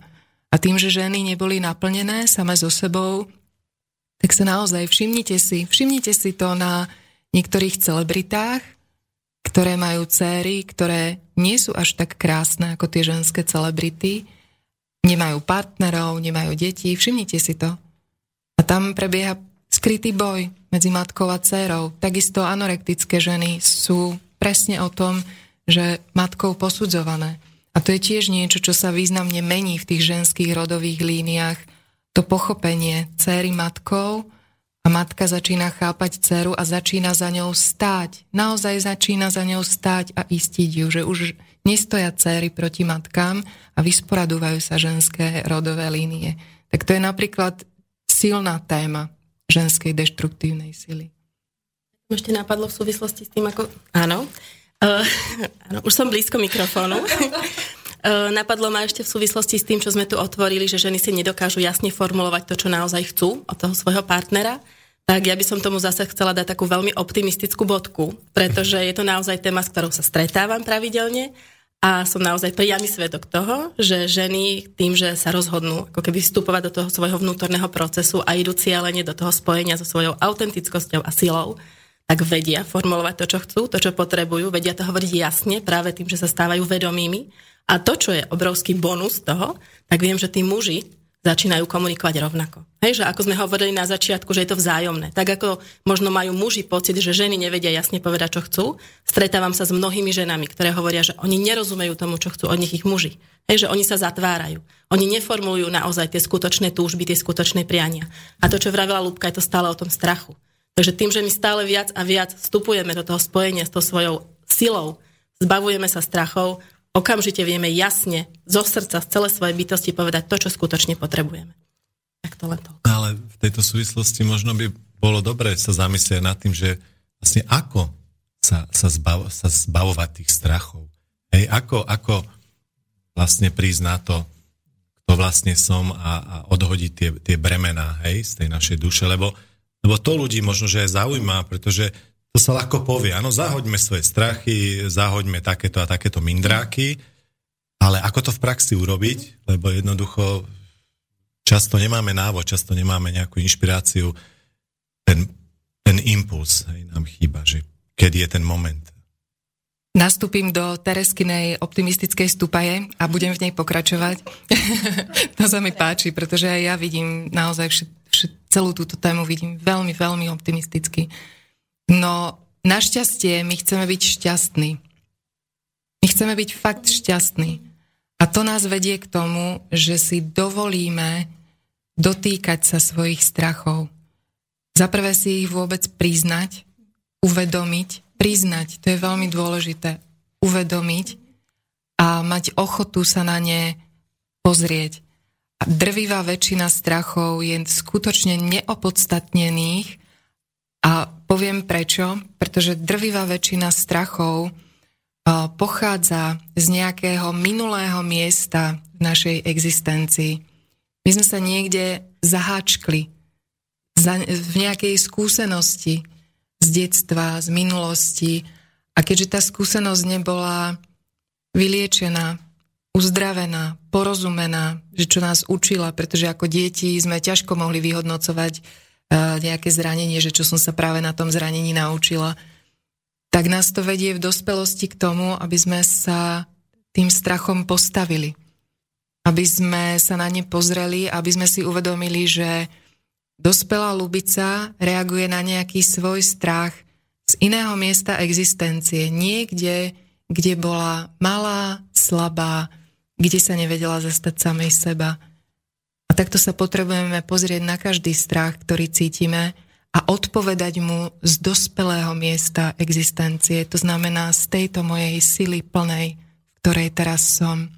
A toto vlastne prechádzame s ľuďmi v tých konzultáciách aj na seminároch, pretože uvoľňovaním strachov my sa konečne dostávame k našej tvorivej sile, že posilňujeme naše centrum sily, že dokážeme tvoriť potom. Keď sme v strachoch, tak sme telá zovreté, chorí sme, nedokážeme tvoriť, pretože nás tie strachy zamestnávajú energeticky, ubúda nám energia. Mm, vieme to demonstrovať na nejakých príkladoch? Ja som práve chcel povedať jeden príklad uh, z toho obdobia, keď som sa venoval tomu šamanizmu Vtedy som pracoval občas aj s ľuďmi, ktorí potrebovali pomoc. Nerobil som to nejako programovo, neprijímal som klientov, ani som si z toho nerobil živnosť, ale stretol som sa s jednou dievčinou alebo mladou ženou, ktorá uh, zažila veľkú traumu uh, ako uh, v detstve, pretože jej odčím sa ju pokusil znásilniť a ona vlastne si tým ako malá keďže vtedy bola malá bezbraná, ne, nemohla sa tomu brániť. Našťastie pre ňu bol tak ožratý, že ju neznásilnil. Nikto tam nebol, čiže keby bol trošku viac trezvy, tak by k tomu došlo. A ona vlastne e, v, e, v, z toho šoku, z tej traumy, akoby vnútorne si povedala, ale bez toho, aby o tom vedela, to bolo niekde v podvedomí, e, si, si tak vytvorila program, že je nebezpečné byť ženou a preto ona radšej bude chlapom. A potom, e, a naozaj aj mala také mužské, veľmi racionálna, bola pôsobila veľmi mužsk, mužsky, ale bola nešťastná, že nemôže otehotnieť. Pretože chlap samozrejme nemôže otehotnieť, ako by mohol.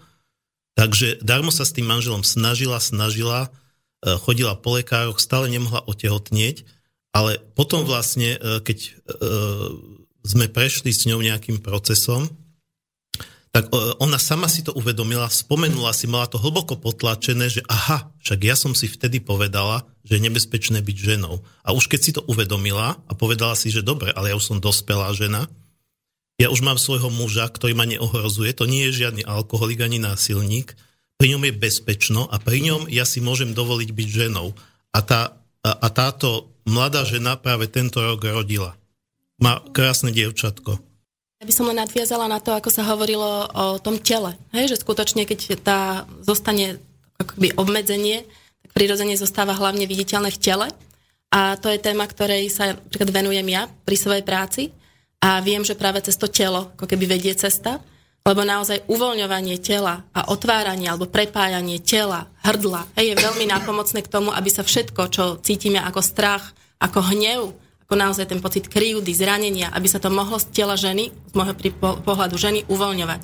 Takže to ja cítim, že to sú veci, ktoré sa naozaj dejú. Hej, že my keď sa dostaneme do určitého emočného stavu, práve cez to, že ideme hlboko do tela, tak všetky tieto veci, tieto nespracované nánosy, ktoré si nesieme v tele, zase by som sa vrátila k tomu lonu, sa prirodzene uvoľňujú a ja rada používam ten obraz, že sú to ako šupky cibule ktoré naozaj idú jedna po druhej, až kým tam nakoniec nezostane žiadna. Hej? Takže to není taký proces, že si len niečo rozvírime a počechráme to a zase sa k tomu vrátime, ale ono to skutočne tým, že tomu dávame tú pozornosť, dávame zámer toho čistenia, tak sa to púšťa a to telo sa uvoľňuje a tie strachy sa uvoľňujú a rozpúšťajú.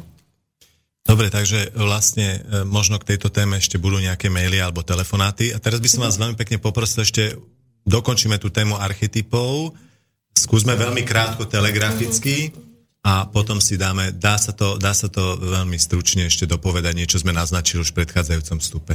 Dobre, tak e, ak teda e, naozaj by bol teda aj ten priestor na tie otázky, ja sám presne neviem povedať, čo to je archetyp, e, nejako, ale dá sa povedať, že to je, to je nejaká, nejaká podoba našej psychiky, našej vnútornej bytosti, ktorá je, ktorá je väčšine daná, ktorá tu vlastne vždy bola a vždy bude a e, bez ohľadu na historické obdobie vždy to ľudia v sebe niesli taký nejaký aspekt. A vlastne, e, vlastne keď sa bavíme o teda mužských archetypoch, sú to ako keby nejaké štyri akoby štyria takí muži, z ktorých sa ten muž ako taký, ako celok skladá, alebo také nejaké štyri jeho aspekty.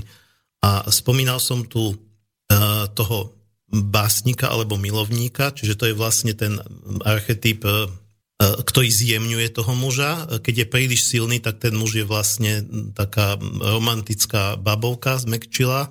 Keď je príliš slabý, tak, tak je to taký mačo, hej, Schwarzenegger, ktorý by, teda možno, že Schwarzenegger je citlivý, ja ho nepoznám osobne, ale proste taký ten typ, ktorý, agresívneho chlapa.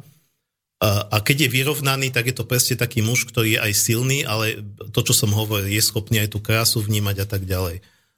Potom vlastne ďalší archetyp, ktorý som spomínal, je ten bojovník, takže k tomu sa už nebudem veľmi vrácať, ten som vlastne popisoval. Teda skutočne vyzretý bojovník je taký, ktorý aj vie byť agresívny vtedy, keď treba, vie byť rozvážny, to znamená, najprv si premyslí, či sa mu do toho boja ísť oplatí, proste nepôjde do dopredu prehnanej bitky, to je proste taký majster bojových umení, partizán, človek, ktorý proste vie, kedy, kedy, kedy sa má zdržať činu, kedy, kedy, má, kedy naopak ide do toho činu a, sto, a, a, a má odvahu, hej, nemá strach. To je ten bojovník. Potom ďalší archetyp je kúzelník. Ten symbolizuje muža, nazvime to odborníka alebo špecialistu, teda muža, ktorý sa v niečom vyzná. To je úplne jedno v čom. Treba si to dobrý novinár, dobrý rezbár, dobrý polovník, dobrý e, čokoľvek. Rozvíja proste nejaké zručnosti, nejaké múdrosti. E, pokiaľ je nevyvážený, tak to, to, je, to, to je to, čo ja hovorím chrobák truhlík, taký premudrelý. E, alebo potom e, proste človek, ktorý, ktorý nikoho nepustí k, k niečomu a bude, bude vlastne um, nie treba ochotný sa podeliť o to svoje poznanie, treba učiť tých ďalších. A vlastne tento archetyp v sebe spája aj e, takéto dedenie z otca na syna, keď sa, keď sa tie remeslá ako prenášali, to je vlastne, e, to súviselo s týmto archetypom. Teda, teda taká tá nejaká zručnosť, treba len opraviť auto alebo čokoľvek. Teda v tom by sa muž mal ako zveľaďovať, zdokonalovať, rozvíjať si nejaké činnosti, pretože muži sú akčný prvok, to pohlavie má symboliku tej šípky, takže pre nich je činnosť dôležitá. A posledný archetyp, ktorý to tak zastrešuje, je kráľ. Kráľom, e, aby muž v sebe mal kráľa, nemusí byť predseda vlády, nemusí byť e, šéf firmy, teda nemusí byť vo vodcovskom postavení, e, môže byť kráľom aj sám sebe, alebo mnohí muži sa samozrejme dostanú do úlohy otca a už vtedy sa stávajú ako keby kráľmi, to znamená vodcami. Ale byť vodcom znamená ísť príkladom, dodržiavať nejaké morálne zásady, slúžiť v podstate tým, ktorých vediem. Teda chorý král alebo nevyvážený král je taký, ktorý je tyrán, despota, diktátor, ktorý, ktorý utláča tých, ktorých by mal viesť. To nie je skutočný král. A takisto nie je skutočný král, mekký král, ktorý si vlastne všetkým nechá do toho kecať a nakoniec vlastne nevedie on, ale nejakí ľudia okolo neho. Stáva sa proste len takou bábkou. Takže skutočný kráľ je spravodlivý, je čestný, je morálny. Je to ten najvyšší možný mužský archetyp. Ten, ktorý vedie druhých tým, že im sám ide príkladom. Ide sám prvý tam, kde chce, aby išli tí ostatní. Asi toľko.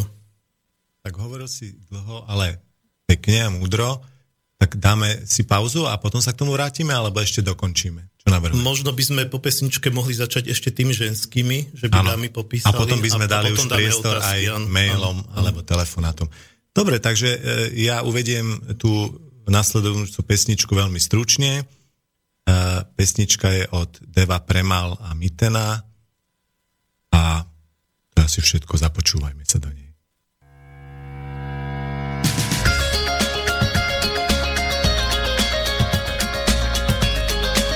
Počúvate slobodný vysielač.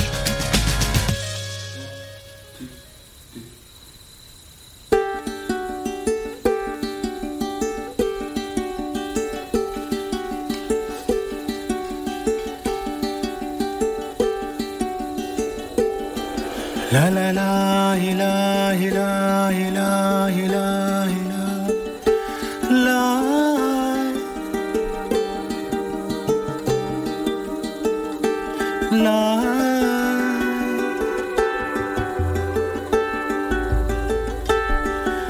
la la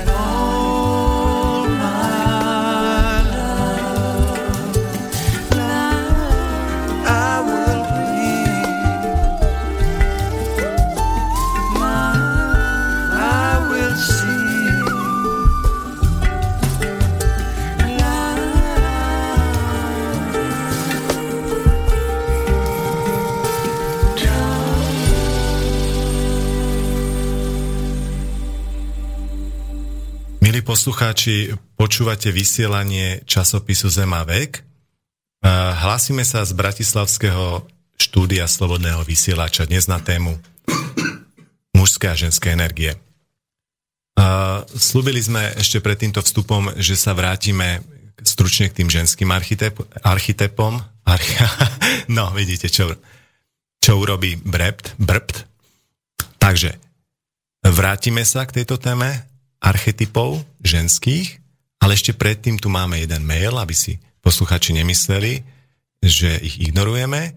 Je tu e, pozdrav od e, posluchača Martina, ktorý píše, že dnešné 20, 30, 40 ročné ženy sa už len minimálne stretávajú s tým, že by chlap od nich očakával, že budú vyvárať, upratovať a tak ďalej. Problémy vo vzťahoch proste podľa mňa nesúvisia s pocitom neslobody jedného či druhého.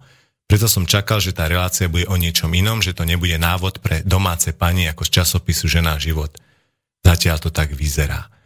Tak možno by sme mohli na to reagovať, ak niektorá z dám a našich hostie chce?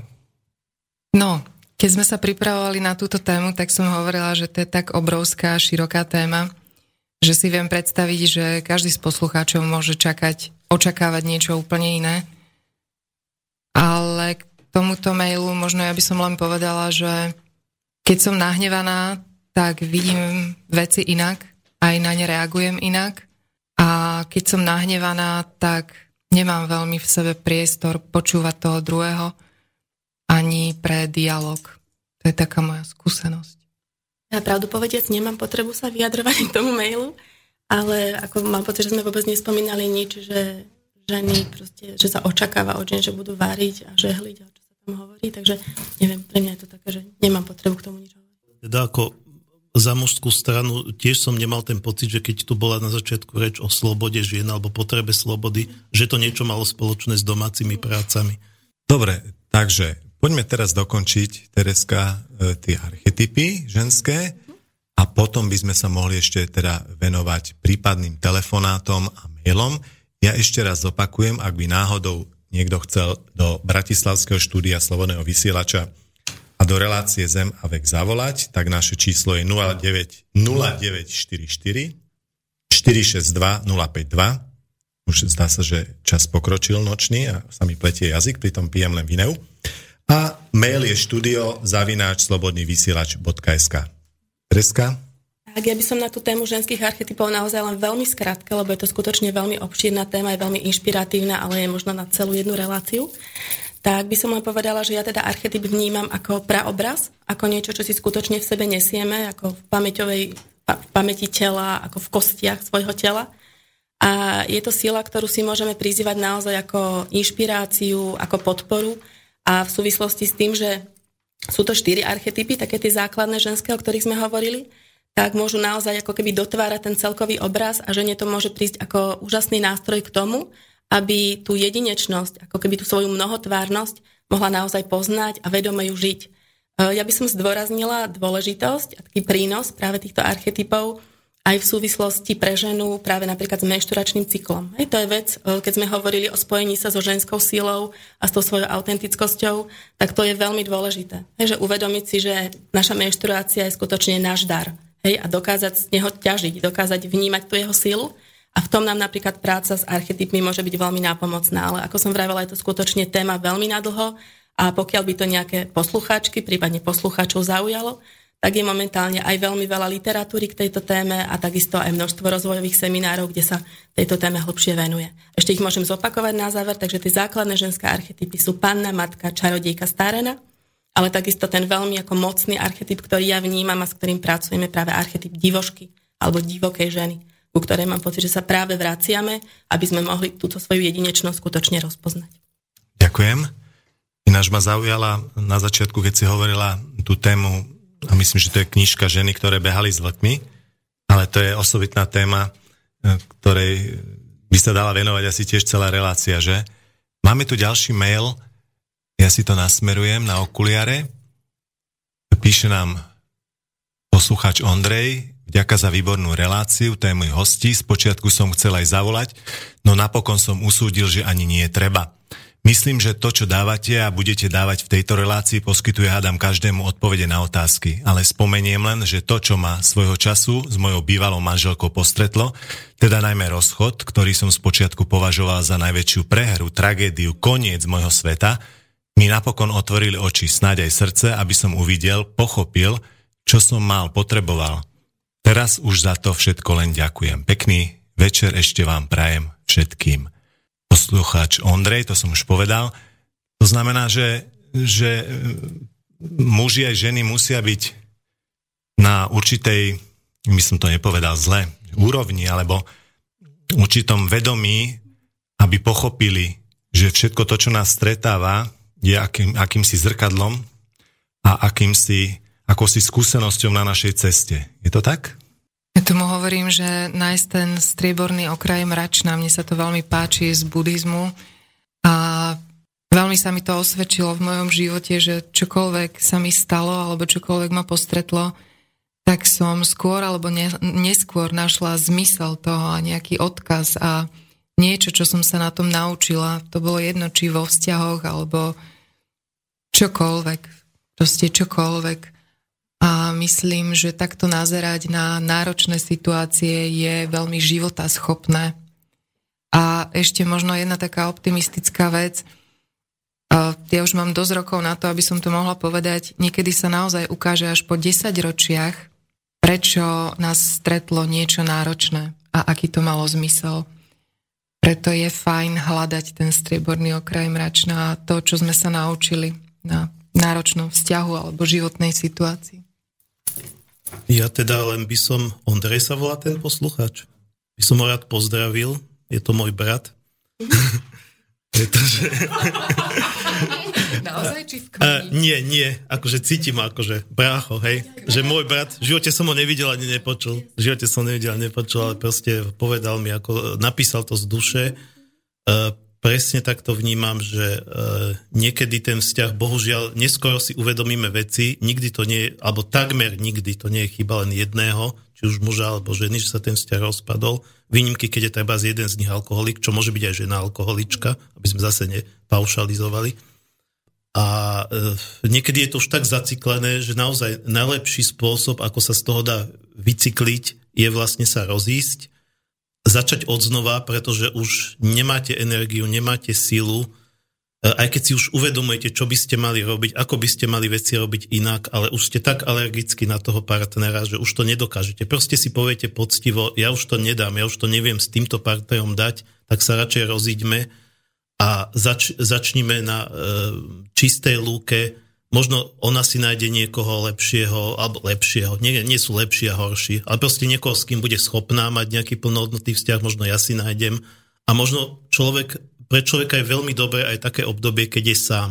Hlavne si myslím, že veľmi e, je, je najväčšie nešťastie, ako sa vojí, že klin klinom vybíjať, to znamená, že hneď po rozchode hľadať niekoho ďalšieho, ale to obdobie tej samoty po tom rozchode je veľmi dobré, na takú nejakú sebareflexiu, na také nejaké spametanie sa, e, staranie sa hlavne o seba, pretože v tom vzťahu sa snažíme možno hľadať, starať o toho druhého a posilniť, snažiť sa sám seba nejako posilniť a keď sa človek posilní, tak je väčšia šanca, že bude nejaký dobrý vzťah mať, keď nastane tá správna chvíľa. A to posilnenie je vlastne o tom, že nájsť so sebou to šťastie, nejaké vnútorné, z toho vnútorného šťastia potom naozaj môžem stretnúť niekoho ďalšieho, s kým budeme niečo spolu stavať, ako keď sa stretávame vo vzájomnom nešťastí, hoci aj, aj tam si môžeme byť nápomocní. Horlivo s Tereskou sme vám prikyvovali, Marian, keď ste teraz rozprávali. Ja som to hovoril s takým zápalom, že v sústredení ako typický chlap len na to, čo hovorím a vôbec som nevidel, že mi tam prikyvujete. Takže ďalší mail. Poslucháč Michal nám píše, môže mi hostka objasniť, ako myslela tú zmenu paradigmy lásky? Slova ako dávať, keď chcem dávať, nemanipulovať, žiadna falošná obeta alebo skutočné dávanie. Nie je to náhodou paradigma, ktorá je od veka a trvalá? No, môj názor je, že nie je trvalá, našťastie. Neviem, či je od veka, ale určite viem, že nie je trvalá. A nechcela by som zo všeobecňovať, ale všimnite si naozaj teraz možno aj každý z hostí v štúdiu si prejdite svoje vlastné vzťahy. A koľkokrát ste na niečo kývli zo strachu, aby ste neprišli od toho partnera, koľkokrát uh, sme si nedovolili pocítiť naozaj seba, to, čo chcem alebo nechcem, koľkokrát nemáme spojenie so sebou, aby som vyjadrila svoju vlastnú pravdu o sebe. A potom vlastne robíme veci vo vzťahu nie z lásky, že to naozaj tak cítime, ale proste zo strachu. Aby sa partner nehneval, aby nás neodmietol, aby sme od neho neprišli. Mm-mm. Mišo hovorí, že ale tam je láska a my s Tereskou, že nie. Mm-mm. A ja, ja som proste prišla, áno, Mi, Mišo hovorí. nie, ale zasa podľa mňa, že keď máš strach, Respektíve, keď e, miluješ, tak máš aj strach od toho druhého, alebo tam to aj súvisí, že od neho prídem a preto sa snažím niečo preto robiť. Že čo ja viem, že aby, ja neviem, my sa pohádame a ty mi, ja neviem, chcem to nejak urovnať, tak mám zasa z niečoho strach a chcem to na, napraviť. To mám takú situáciu, tak z pol roka dozadu treba so strachom, že prídem od toho partnera. To a by ma to je, a to je, to je, a výborné, Mišo, že to hovoríš, lebo, lebo to my sme a presne priori. naučení, toto je tá stará paradigma, ale ja keď, do toho, ja keď viem, že som urobila chybu, tak idem opraviť tú chybu v tom vzťahu, lebo to všetci samozrejme robíme, pretože nie sme dokonali a učíme sa. Idem opraviť tú chybu v tom vzťahu nie zo strachu, že prídem od toho partnera, ale pretože ja som si uvedomila, že som spravila chybu a že viem, že to mám opraviť, aby ten vzťah fungoval, pretože ho milujem. Nie zo strachu, ale pretože ho milujem a uvedomila som si, že som urobila chybu.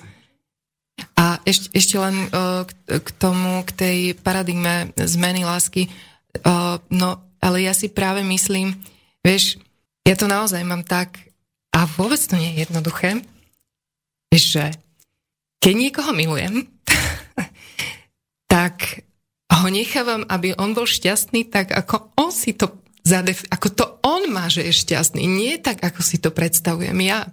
To je fakt láska. Tým veľmi súvisí to, že ja môžem milovať koho chcem, ale v živote ho nemôžem držať a vlastniť, pretože tam okamžite nástupí to, že držím ťa, nepustím ťa. To nie je láska. To nie je láska. A takto sa mení tá paradigma, že ja naozaj stretávam čoraz viacej ľudí, ktorí si toto uvedomujú, že jedine ako láska môže naozaj fungovať je v každej chvíli byť sebou a vnímať aj toho druhého človeka, nezvezovať ho výhražkami, strachom, stratou lásky. Proste láska môže byť len, len fakt v slobode. Vážne, ako z celej hĺbky to teraz hovorím. A tak, no. Len krátku vetičku. My si jednu vec neuvedomujeme možno v tých vzťahoch, že my od toho partnera tak či tak prídeme. Najneskôr, keď zomrie, alebo keď my zomrieme. Tak či tak je to do času a nikto nevie, či, to, či ten vzťah bude pol roka, rok, 10 rokov, 30 rokov, ale keby som mal ísť s tým, že sa budem do vzťahu s tým, že sa budem triasť, že čo keď to bude trvať len pol roka, no a čo? Ale bude to parádny pol rok, ktorý si možno užijeme. Keď to budeme vnímať tak, že užívame si ten, ten krásny čas spolu a neriešime, ako dlho nám to vydrží. Dobre, a chýba tam nejaká tá sebaistota alebo sebavedomie toho muža, že, že, že ide do toho vzťahu s, s rešpektom alebo so strachom? Alebo ako si to myslel? Tak povedz. Keď už hovoríš o... Dobre, jedna vec je o tom, o tej istote, ale druhá vec je tá, že, že keď už teda niekoho máš, že už si si istý, že áno, som s ňou, je všetko OK, hej, ja neviem čo, ale stále ten máš strach a ten ťa ženie dopredu, že aby si sa vyvaroval povedzme niektorým chybám, a preto niečo robil. A to je o tom, že, že, že za každý máš nejaký strach. To sme sa tu bavili mimo, sklad, teda mimo vysielania, e, keď hrala pesnička, že, že ty máš strach vlastne z kade čoho. Či už je to zo vzťahov, či už je to zo straty zamestnania, alebo či ma príjmu do zamestnania. Mm-hmm. Z kade čoho. Ale ten strach ťa svojím spôsobom ženie dopredu. Aby si ty sa svojím spôsobom prekonával a robil niečo preto, aby si, aby si možno aj tomu partnerovi, keby sme sa bavili o tom, o vzťahoch, ukázal, že si ten lepší, že nie že lepší, no ako by som to povedal, že, že to dokážeš nejak tak inak, inak precítiť a práve tu uh, uh, s, bolo spomenuté to treba, že, že, že, že nevz, nevzvezovať toho partnera. Hmm. Ako, ty ho nezvezuješ, ty, ty len svojím spôsobom chceš, aby bol ten partner šťastný. A ty ho necháš akože voľne dýchať, je to OK, ale ty sa snažíš, aby bol práve že šťastný. To znamená, že robíš všetko preto, aby, ja neviem, po niečom túži, tak ty mu to dáš. Mm-hmm. Ale stále máš, máš ten strach tak v kútiku duše, mm-hmm. že že je to dobré, treba hej, že urobil som dobré to a to. A to, takto to vnímam treba ja. No, hej. no, tak tu budú asi reakcie na toto, lebo... Hej. Uh, to je super, Mišo, lebo ty hovoríš vlastne dve veci a, a tá prvá je fakt tá, že uh, miluješ svoju partnerku a to je prirodzenosť pravého muža pre mňa, že on robí naozaj veci, aby bola žena šťastná. To je, to je, to je báječné. A zároveň ja myslím, že tá naša výzva je zbavovať sa tých strachov, pretože tých strachov, ktoré to sprevádzajú, pretože naozaj nikdy nikoho nemáme. Mne minule jeden muž povedal, prišiel na konzultáciu, že on sa nechce deliť o svoju ženu s nikým. A ja som úplne na ňo pozerala a hovorím, že no príjmite to, pretože ona urobila toto rozhodnutie a to nie je váš majetok to nie je váš majetok. A samozrejme, že bol strašne nadštvaný, ja tomu rozumiem, ja to chápem to, chápem to, chápem to. Ale tá výzva je zbavovať sa tých strachov, ktoré cítime, pretože ich poznaním sa vlastne oslobodzujeme a ten vzťah môže byť pravý. Ten vzťah môže byť potom založený na tom, že ja nedržím teba, ty nedržíš mňa, ale sme spolu radi z tej slobody a z tej dôvery. A toto najprv potrebujeme každý ako keby sám so sebou odlopatovať. Ešte ak môžem, ja mám jednu takú, takú skúsenosť, e, pár dní dozadu, e, mám priateľku, ktorá je momentálne mimo štátu a presne e, vlastne mala teraz nedávno meno, no nedávno včera, v podstate ľudská, a tak som jej zablahoželal a tak ďalej, je nebolo nejako dobré a napísala mi teraz správa, že, že, že akože ďakujem pekne Tomi. Ako viem, kto to je a tak ďalej, to je v poriadku, ale tak som ako na to nereagoval. A zrazu prišlo to, že akože Ježiš prepáč. Hej, a že hádam sa teda akože nepanikáriš.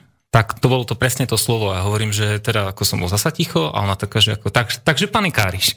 Hej. A už som vedel, že má strach, treba, hej, keď už sa o tom bavíme, lebo ma nechce stratiť, hej, zasa. A tak ja napíšem, ako teraz som jej odpisoval, že ako ja nepanikárim, ja len ako, že som bol zvedavý, že ako to odôvodníš, že čo sa vlastne bude ďalej akože diať. A tak sa mi ospravedlnila a, tak ďalej. Hovorím, ale veď sa neospravedlňuje, veď to je úplne normálna vec, že akože ja nečakám, že teda, že, že ja ťa budem držať normálne za železnú gulu o nohu, alebo jak sa to vraví teraz. Ale normálne však akože normálne chodieva aj von, akože v pohode a to isté vraví ona treba, treba, treba z mne. Ale vďaka tomu, možno, že neviem, ja si hovorím, že dobre, že som tak trochu iný v, tom, v, tom, v tomto, lebo niekto by to považoval za to, že akože môže si ísť vonku užívať a neviem čo, a robiť také tie láškovať, ak sa to vraví. A ja tým pádom, keď viem, že, že akože však môžeš, ako prečo? To je taký ten, taký ten paradox, taký ten v hlave, tak zakorenený, že, že, že aj keď môžem, ale ja nechcem.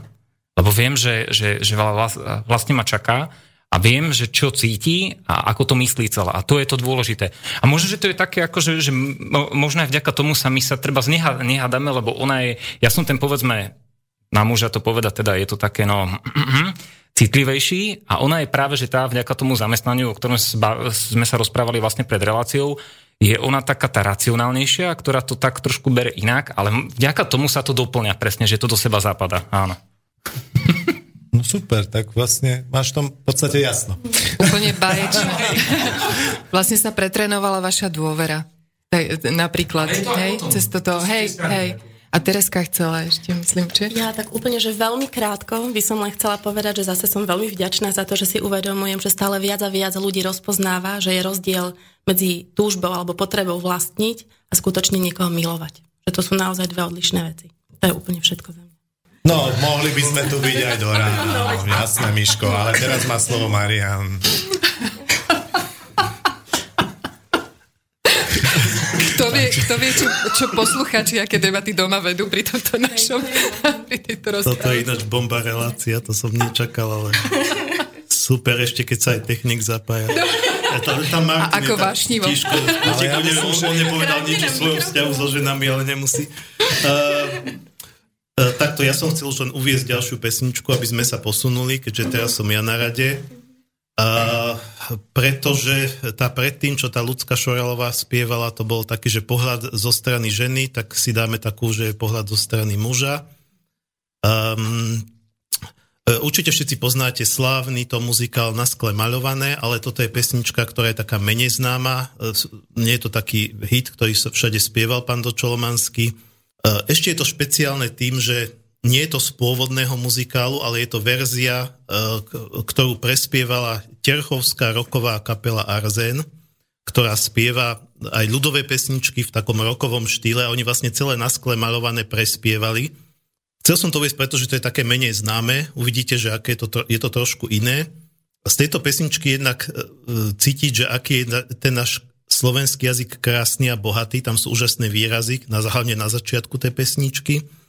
A proste je to o tom, ako zbojník e, ide za tou dievčinou, zíde do doliny, tam si užije. Aj keď tam je to tak, tak proste symbolicky, keď sme sa tu bavili o tej symbolike v tých ľudových piesniach a rozprávkach, že si tam napojí koníka, alebo koníky.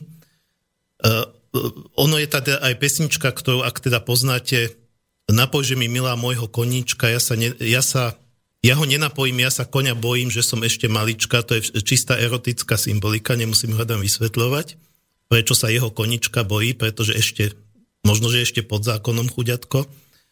A E, teda vlastne on, on si tam ako ten zbojník s, s tou dievčinou užije a potom zase chytro, chytro preč, zase, zase medzi svojich do bučiny, tam, tam je proste ten jeho život s ostatnými chlapmi, ten zbojnícky. Čiže je to také, čo aj zase ako tí muži tým ženám vedia liesť na nervy, že však na čo si si ma zobral, keď aj tak stále so mnou nie si.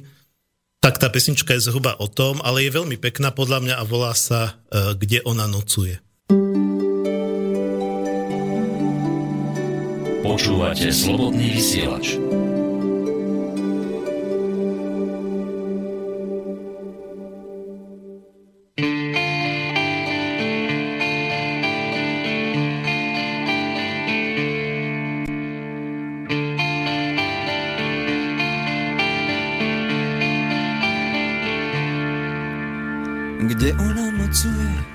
Sladučká presladká, tam ona nocuje, kde vôňajú hladká, kde senko sa sení, kde vánky vánkujú, jej ruky znamené únavu nečujú.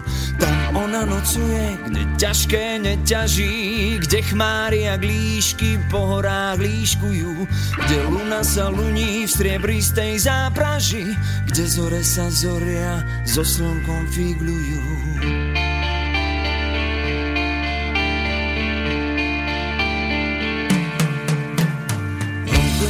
Chodieva na troch koňoch vraných a ona ho čaká, vrúcne túži za ním. On celú noc stojí, koníky tam pojí a na svete letí pod mraky ku svojim, pod mraky mrákavy. Bukové lístočky, vracia sa navracia od svojej frajerôčky. Ona v okne stojí, rúčky zalamuje, on pod vrchy ženie, napojené okne stojí, prežalostne plače. On kone napojil, neobzrie sa viacej. Ona ešte v žiali na nôcku spomína a jeho už teší zbojnícka pučina. Pučina, pučina, zbojnícka ľubosti. Tu sme sa zrodili, tu necháme kosti. Keby sme noc každú do dolí chodili, dievky navštívili, kone napojili si otec, matka, milenka, rodina, ty si aj smrť naša, zbojnícka bučina, hej.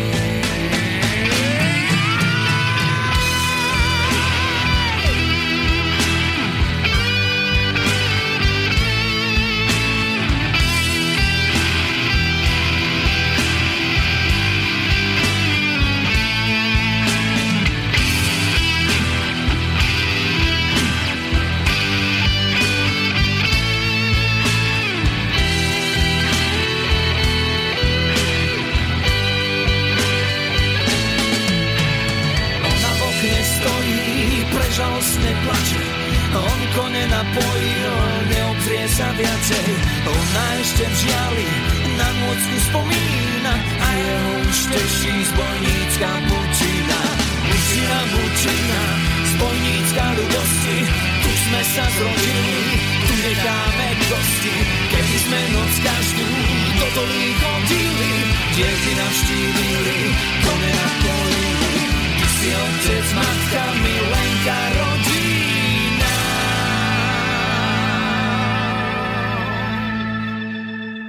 Ty si aj smrť naša, zbojnícka bučina, hej.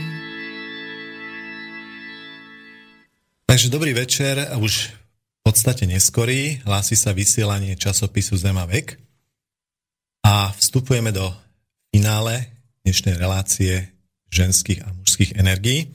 Ešte predtým, než položím otázku našim hostom a môjmu spolumoderátorovi, tak Marian, Marianovi prišiel mailík, takže Marian vysvetlil, čo ide. Zostal som veľmi milo prekvapený, ale čo som reagoval na toho Ondreja, čo som povedal, že ho nepoznám, keďže sa podpísal len ako Ondrej, tak tu medzi tým písal, že jakže ma nepoznáš.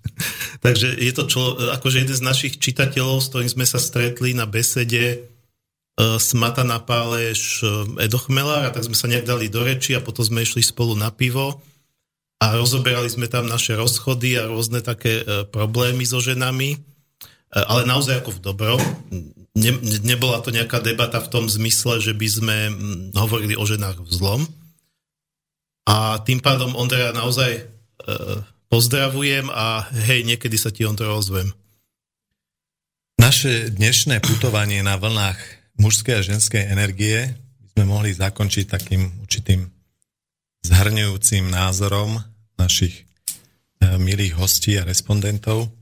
Eh, ja by som položil otázku, eh, v dnešnom svete, v takom tom, mnohí ho tak pociťujú, v rozorvanom svete, svete eh, a vo svete takom, ktorý, ktorý vnímame okolo seba, hej, vojny, utečenci, jednoducho určité kríza, krízy a všetko, čo sa deje okolo nás, to napätie, stres a strach, ktorej v nás vyvolávajú aj médiá.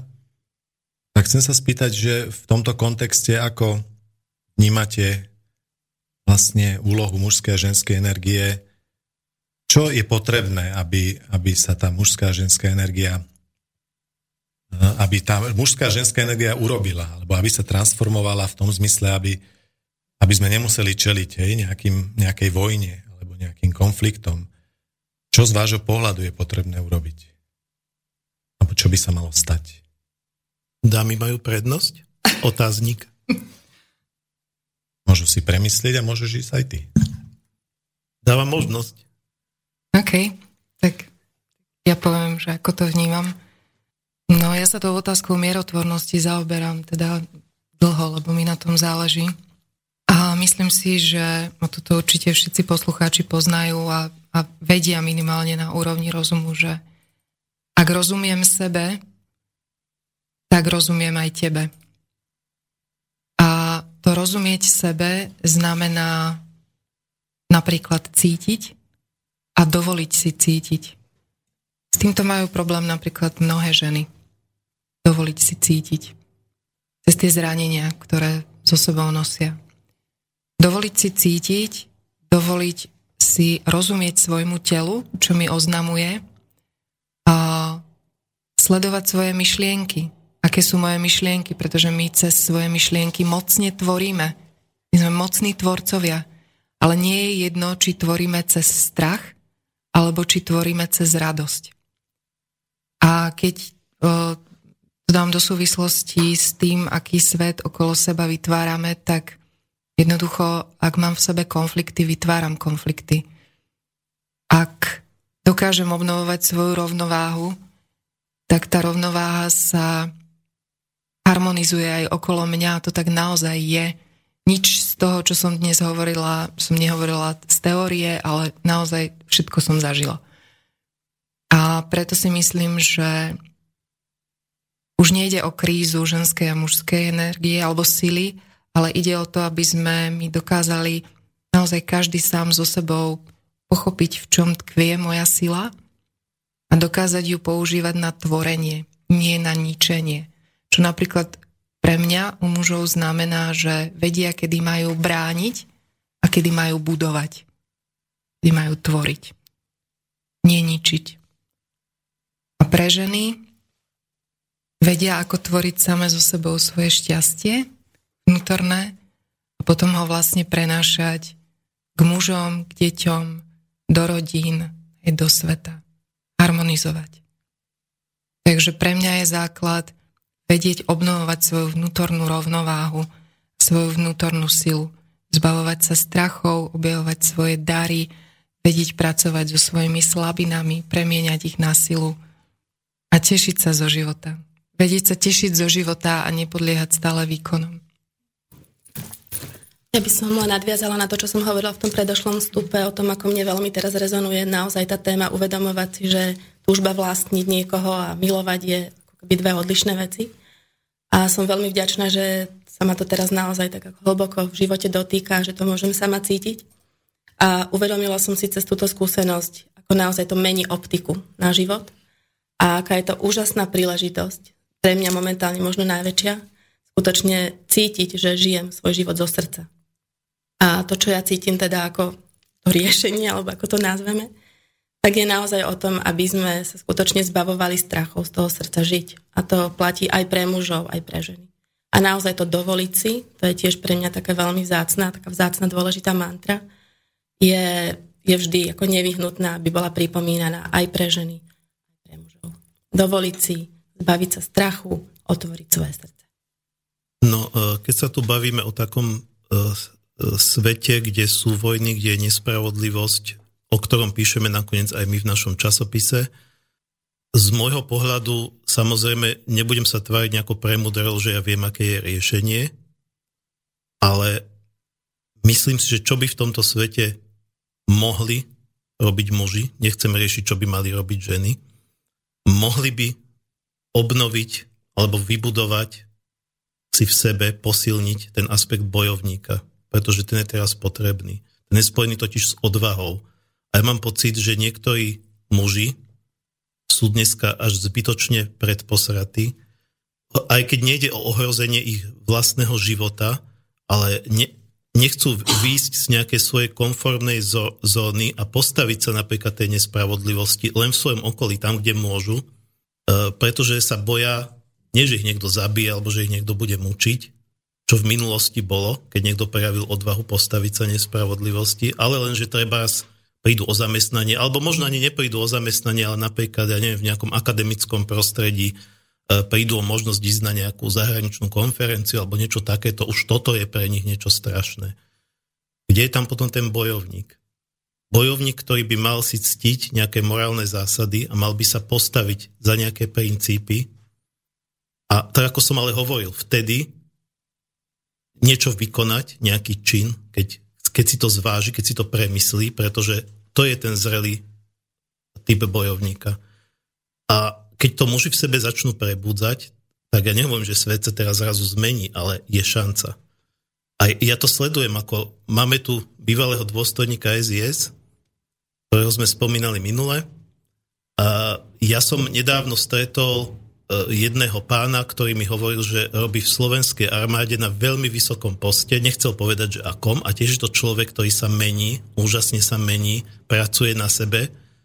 A vie, že ešte má práve ten pocit, e, postoj toho zrelého bojovníka, že on teraz nemôže tam spraviť v tej armáde vzburu, pretože by ho e, vyhodili na fleku a už by nemal možnosť to tam nejako ovplyvňovať. Ale E, proste nejakým spôsobom tam pôsobí a pracuje takým tým partizánskym, proste hľada si svoju cestu, čo by on mohol spraviť za seba.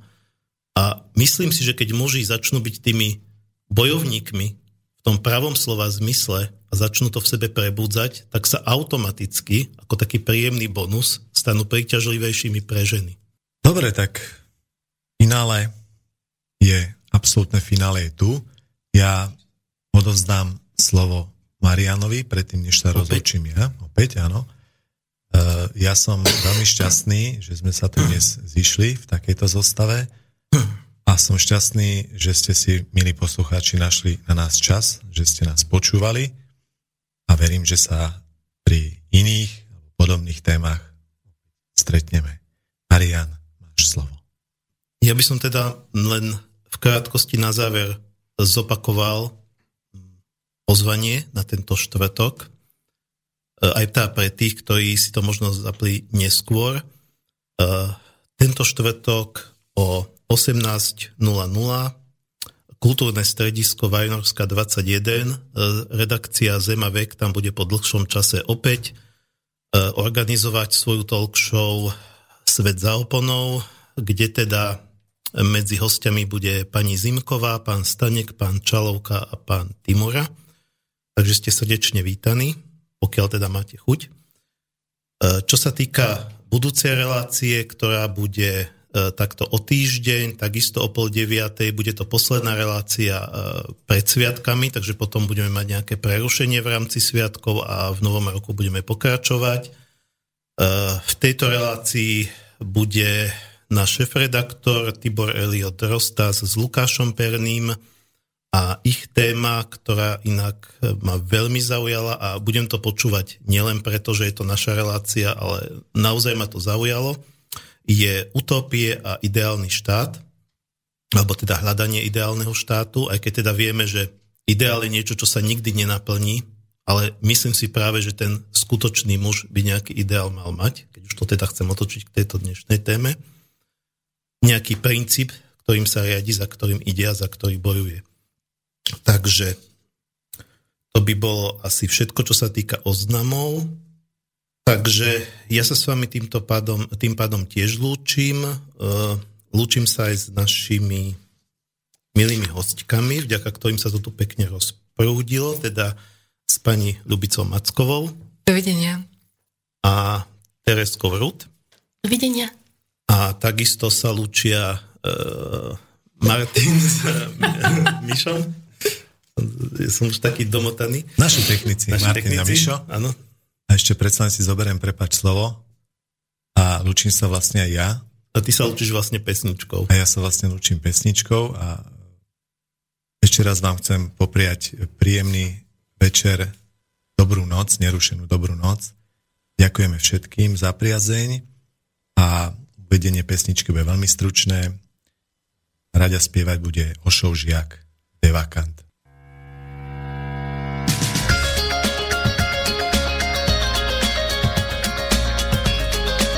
Počúvate slobodný vysielač.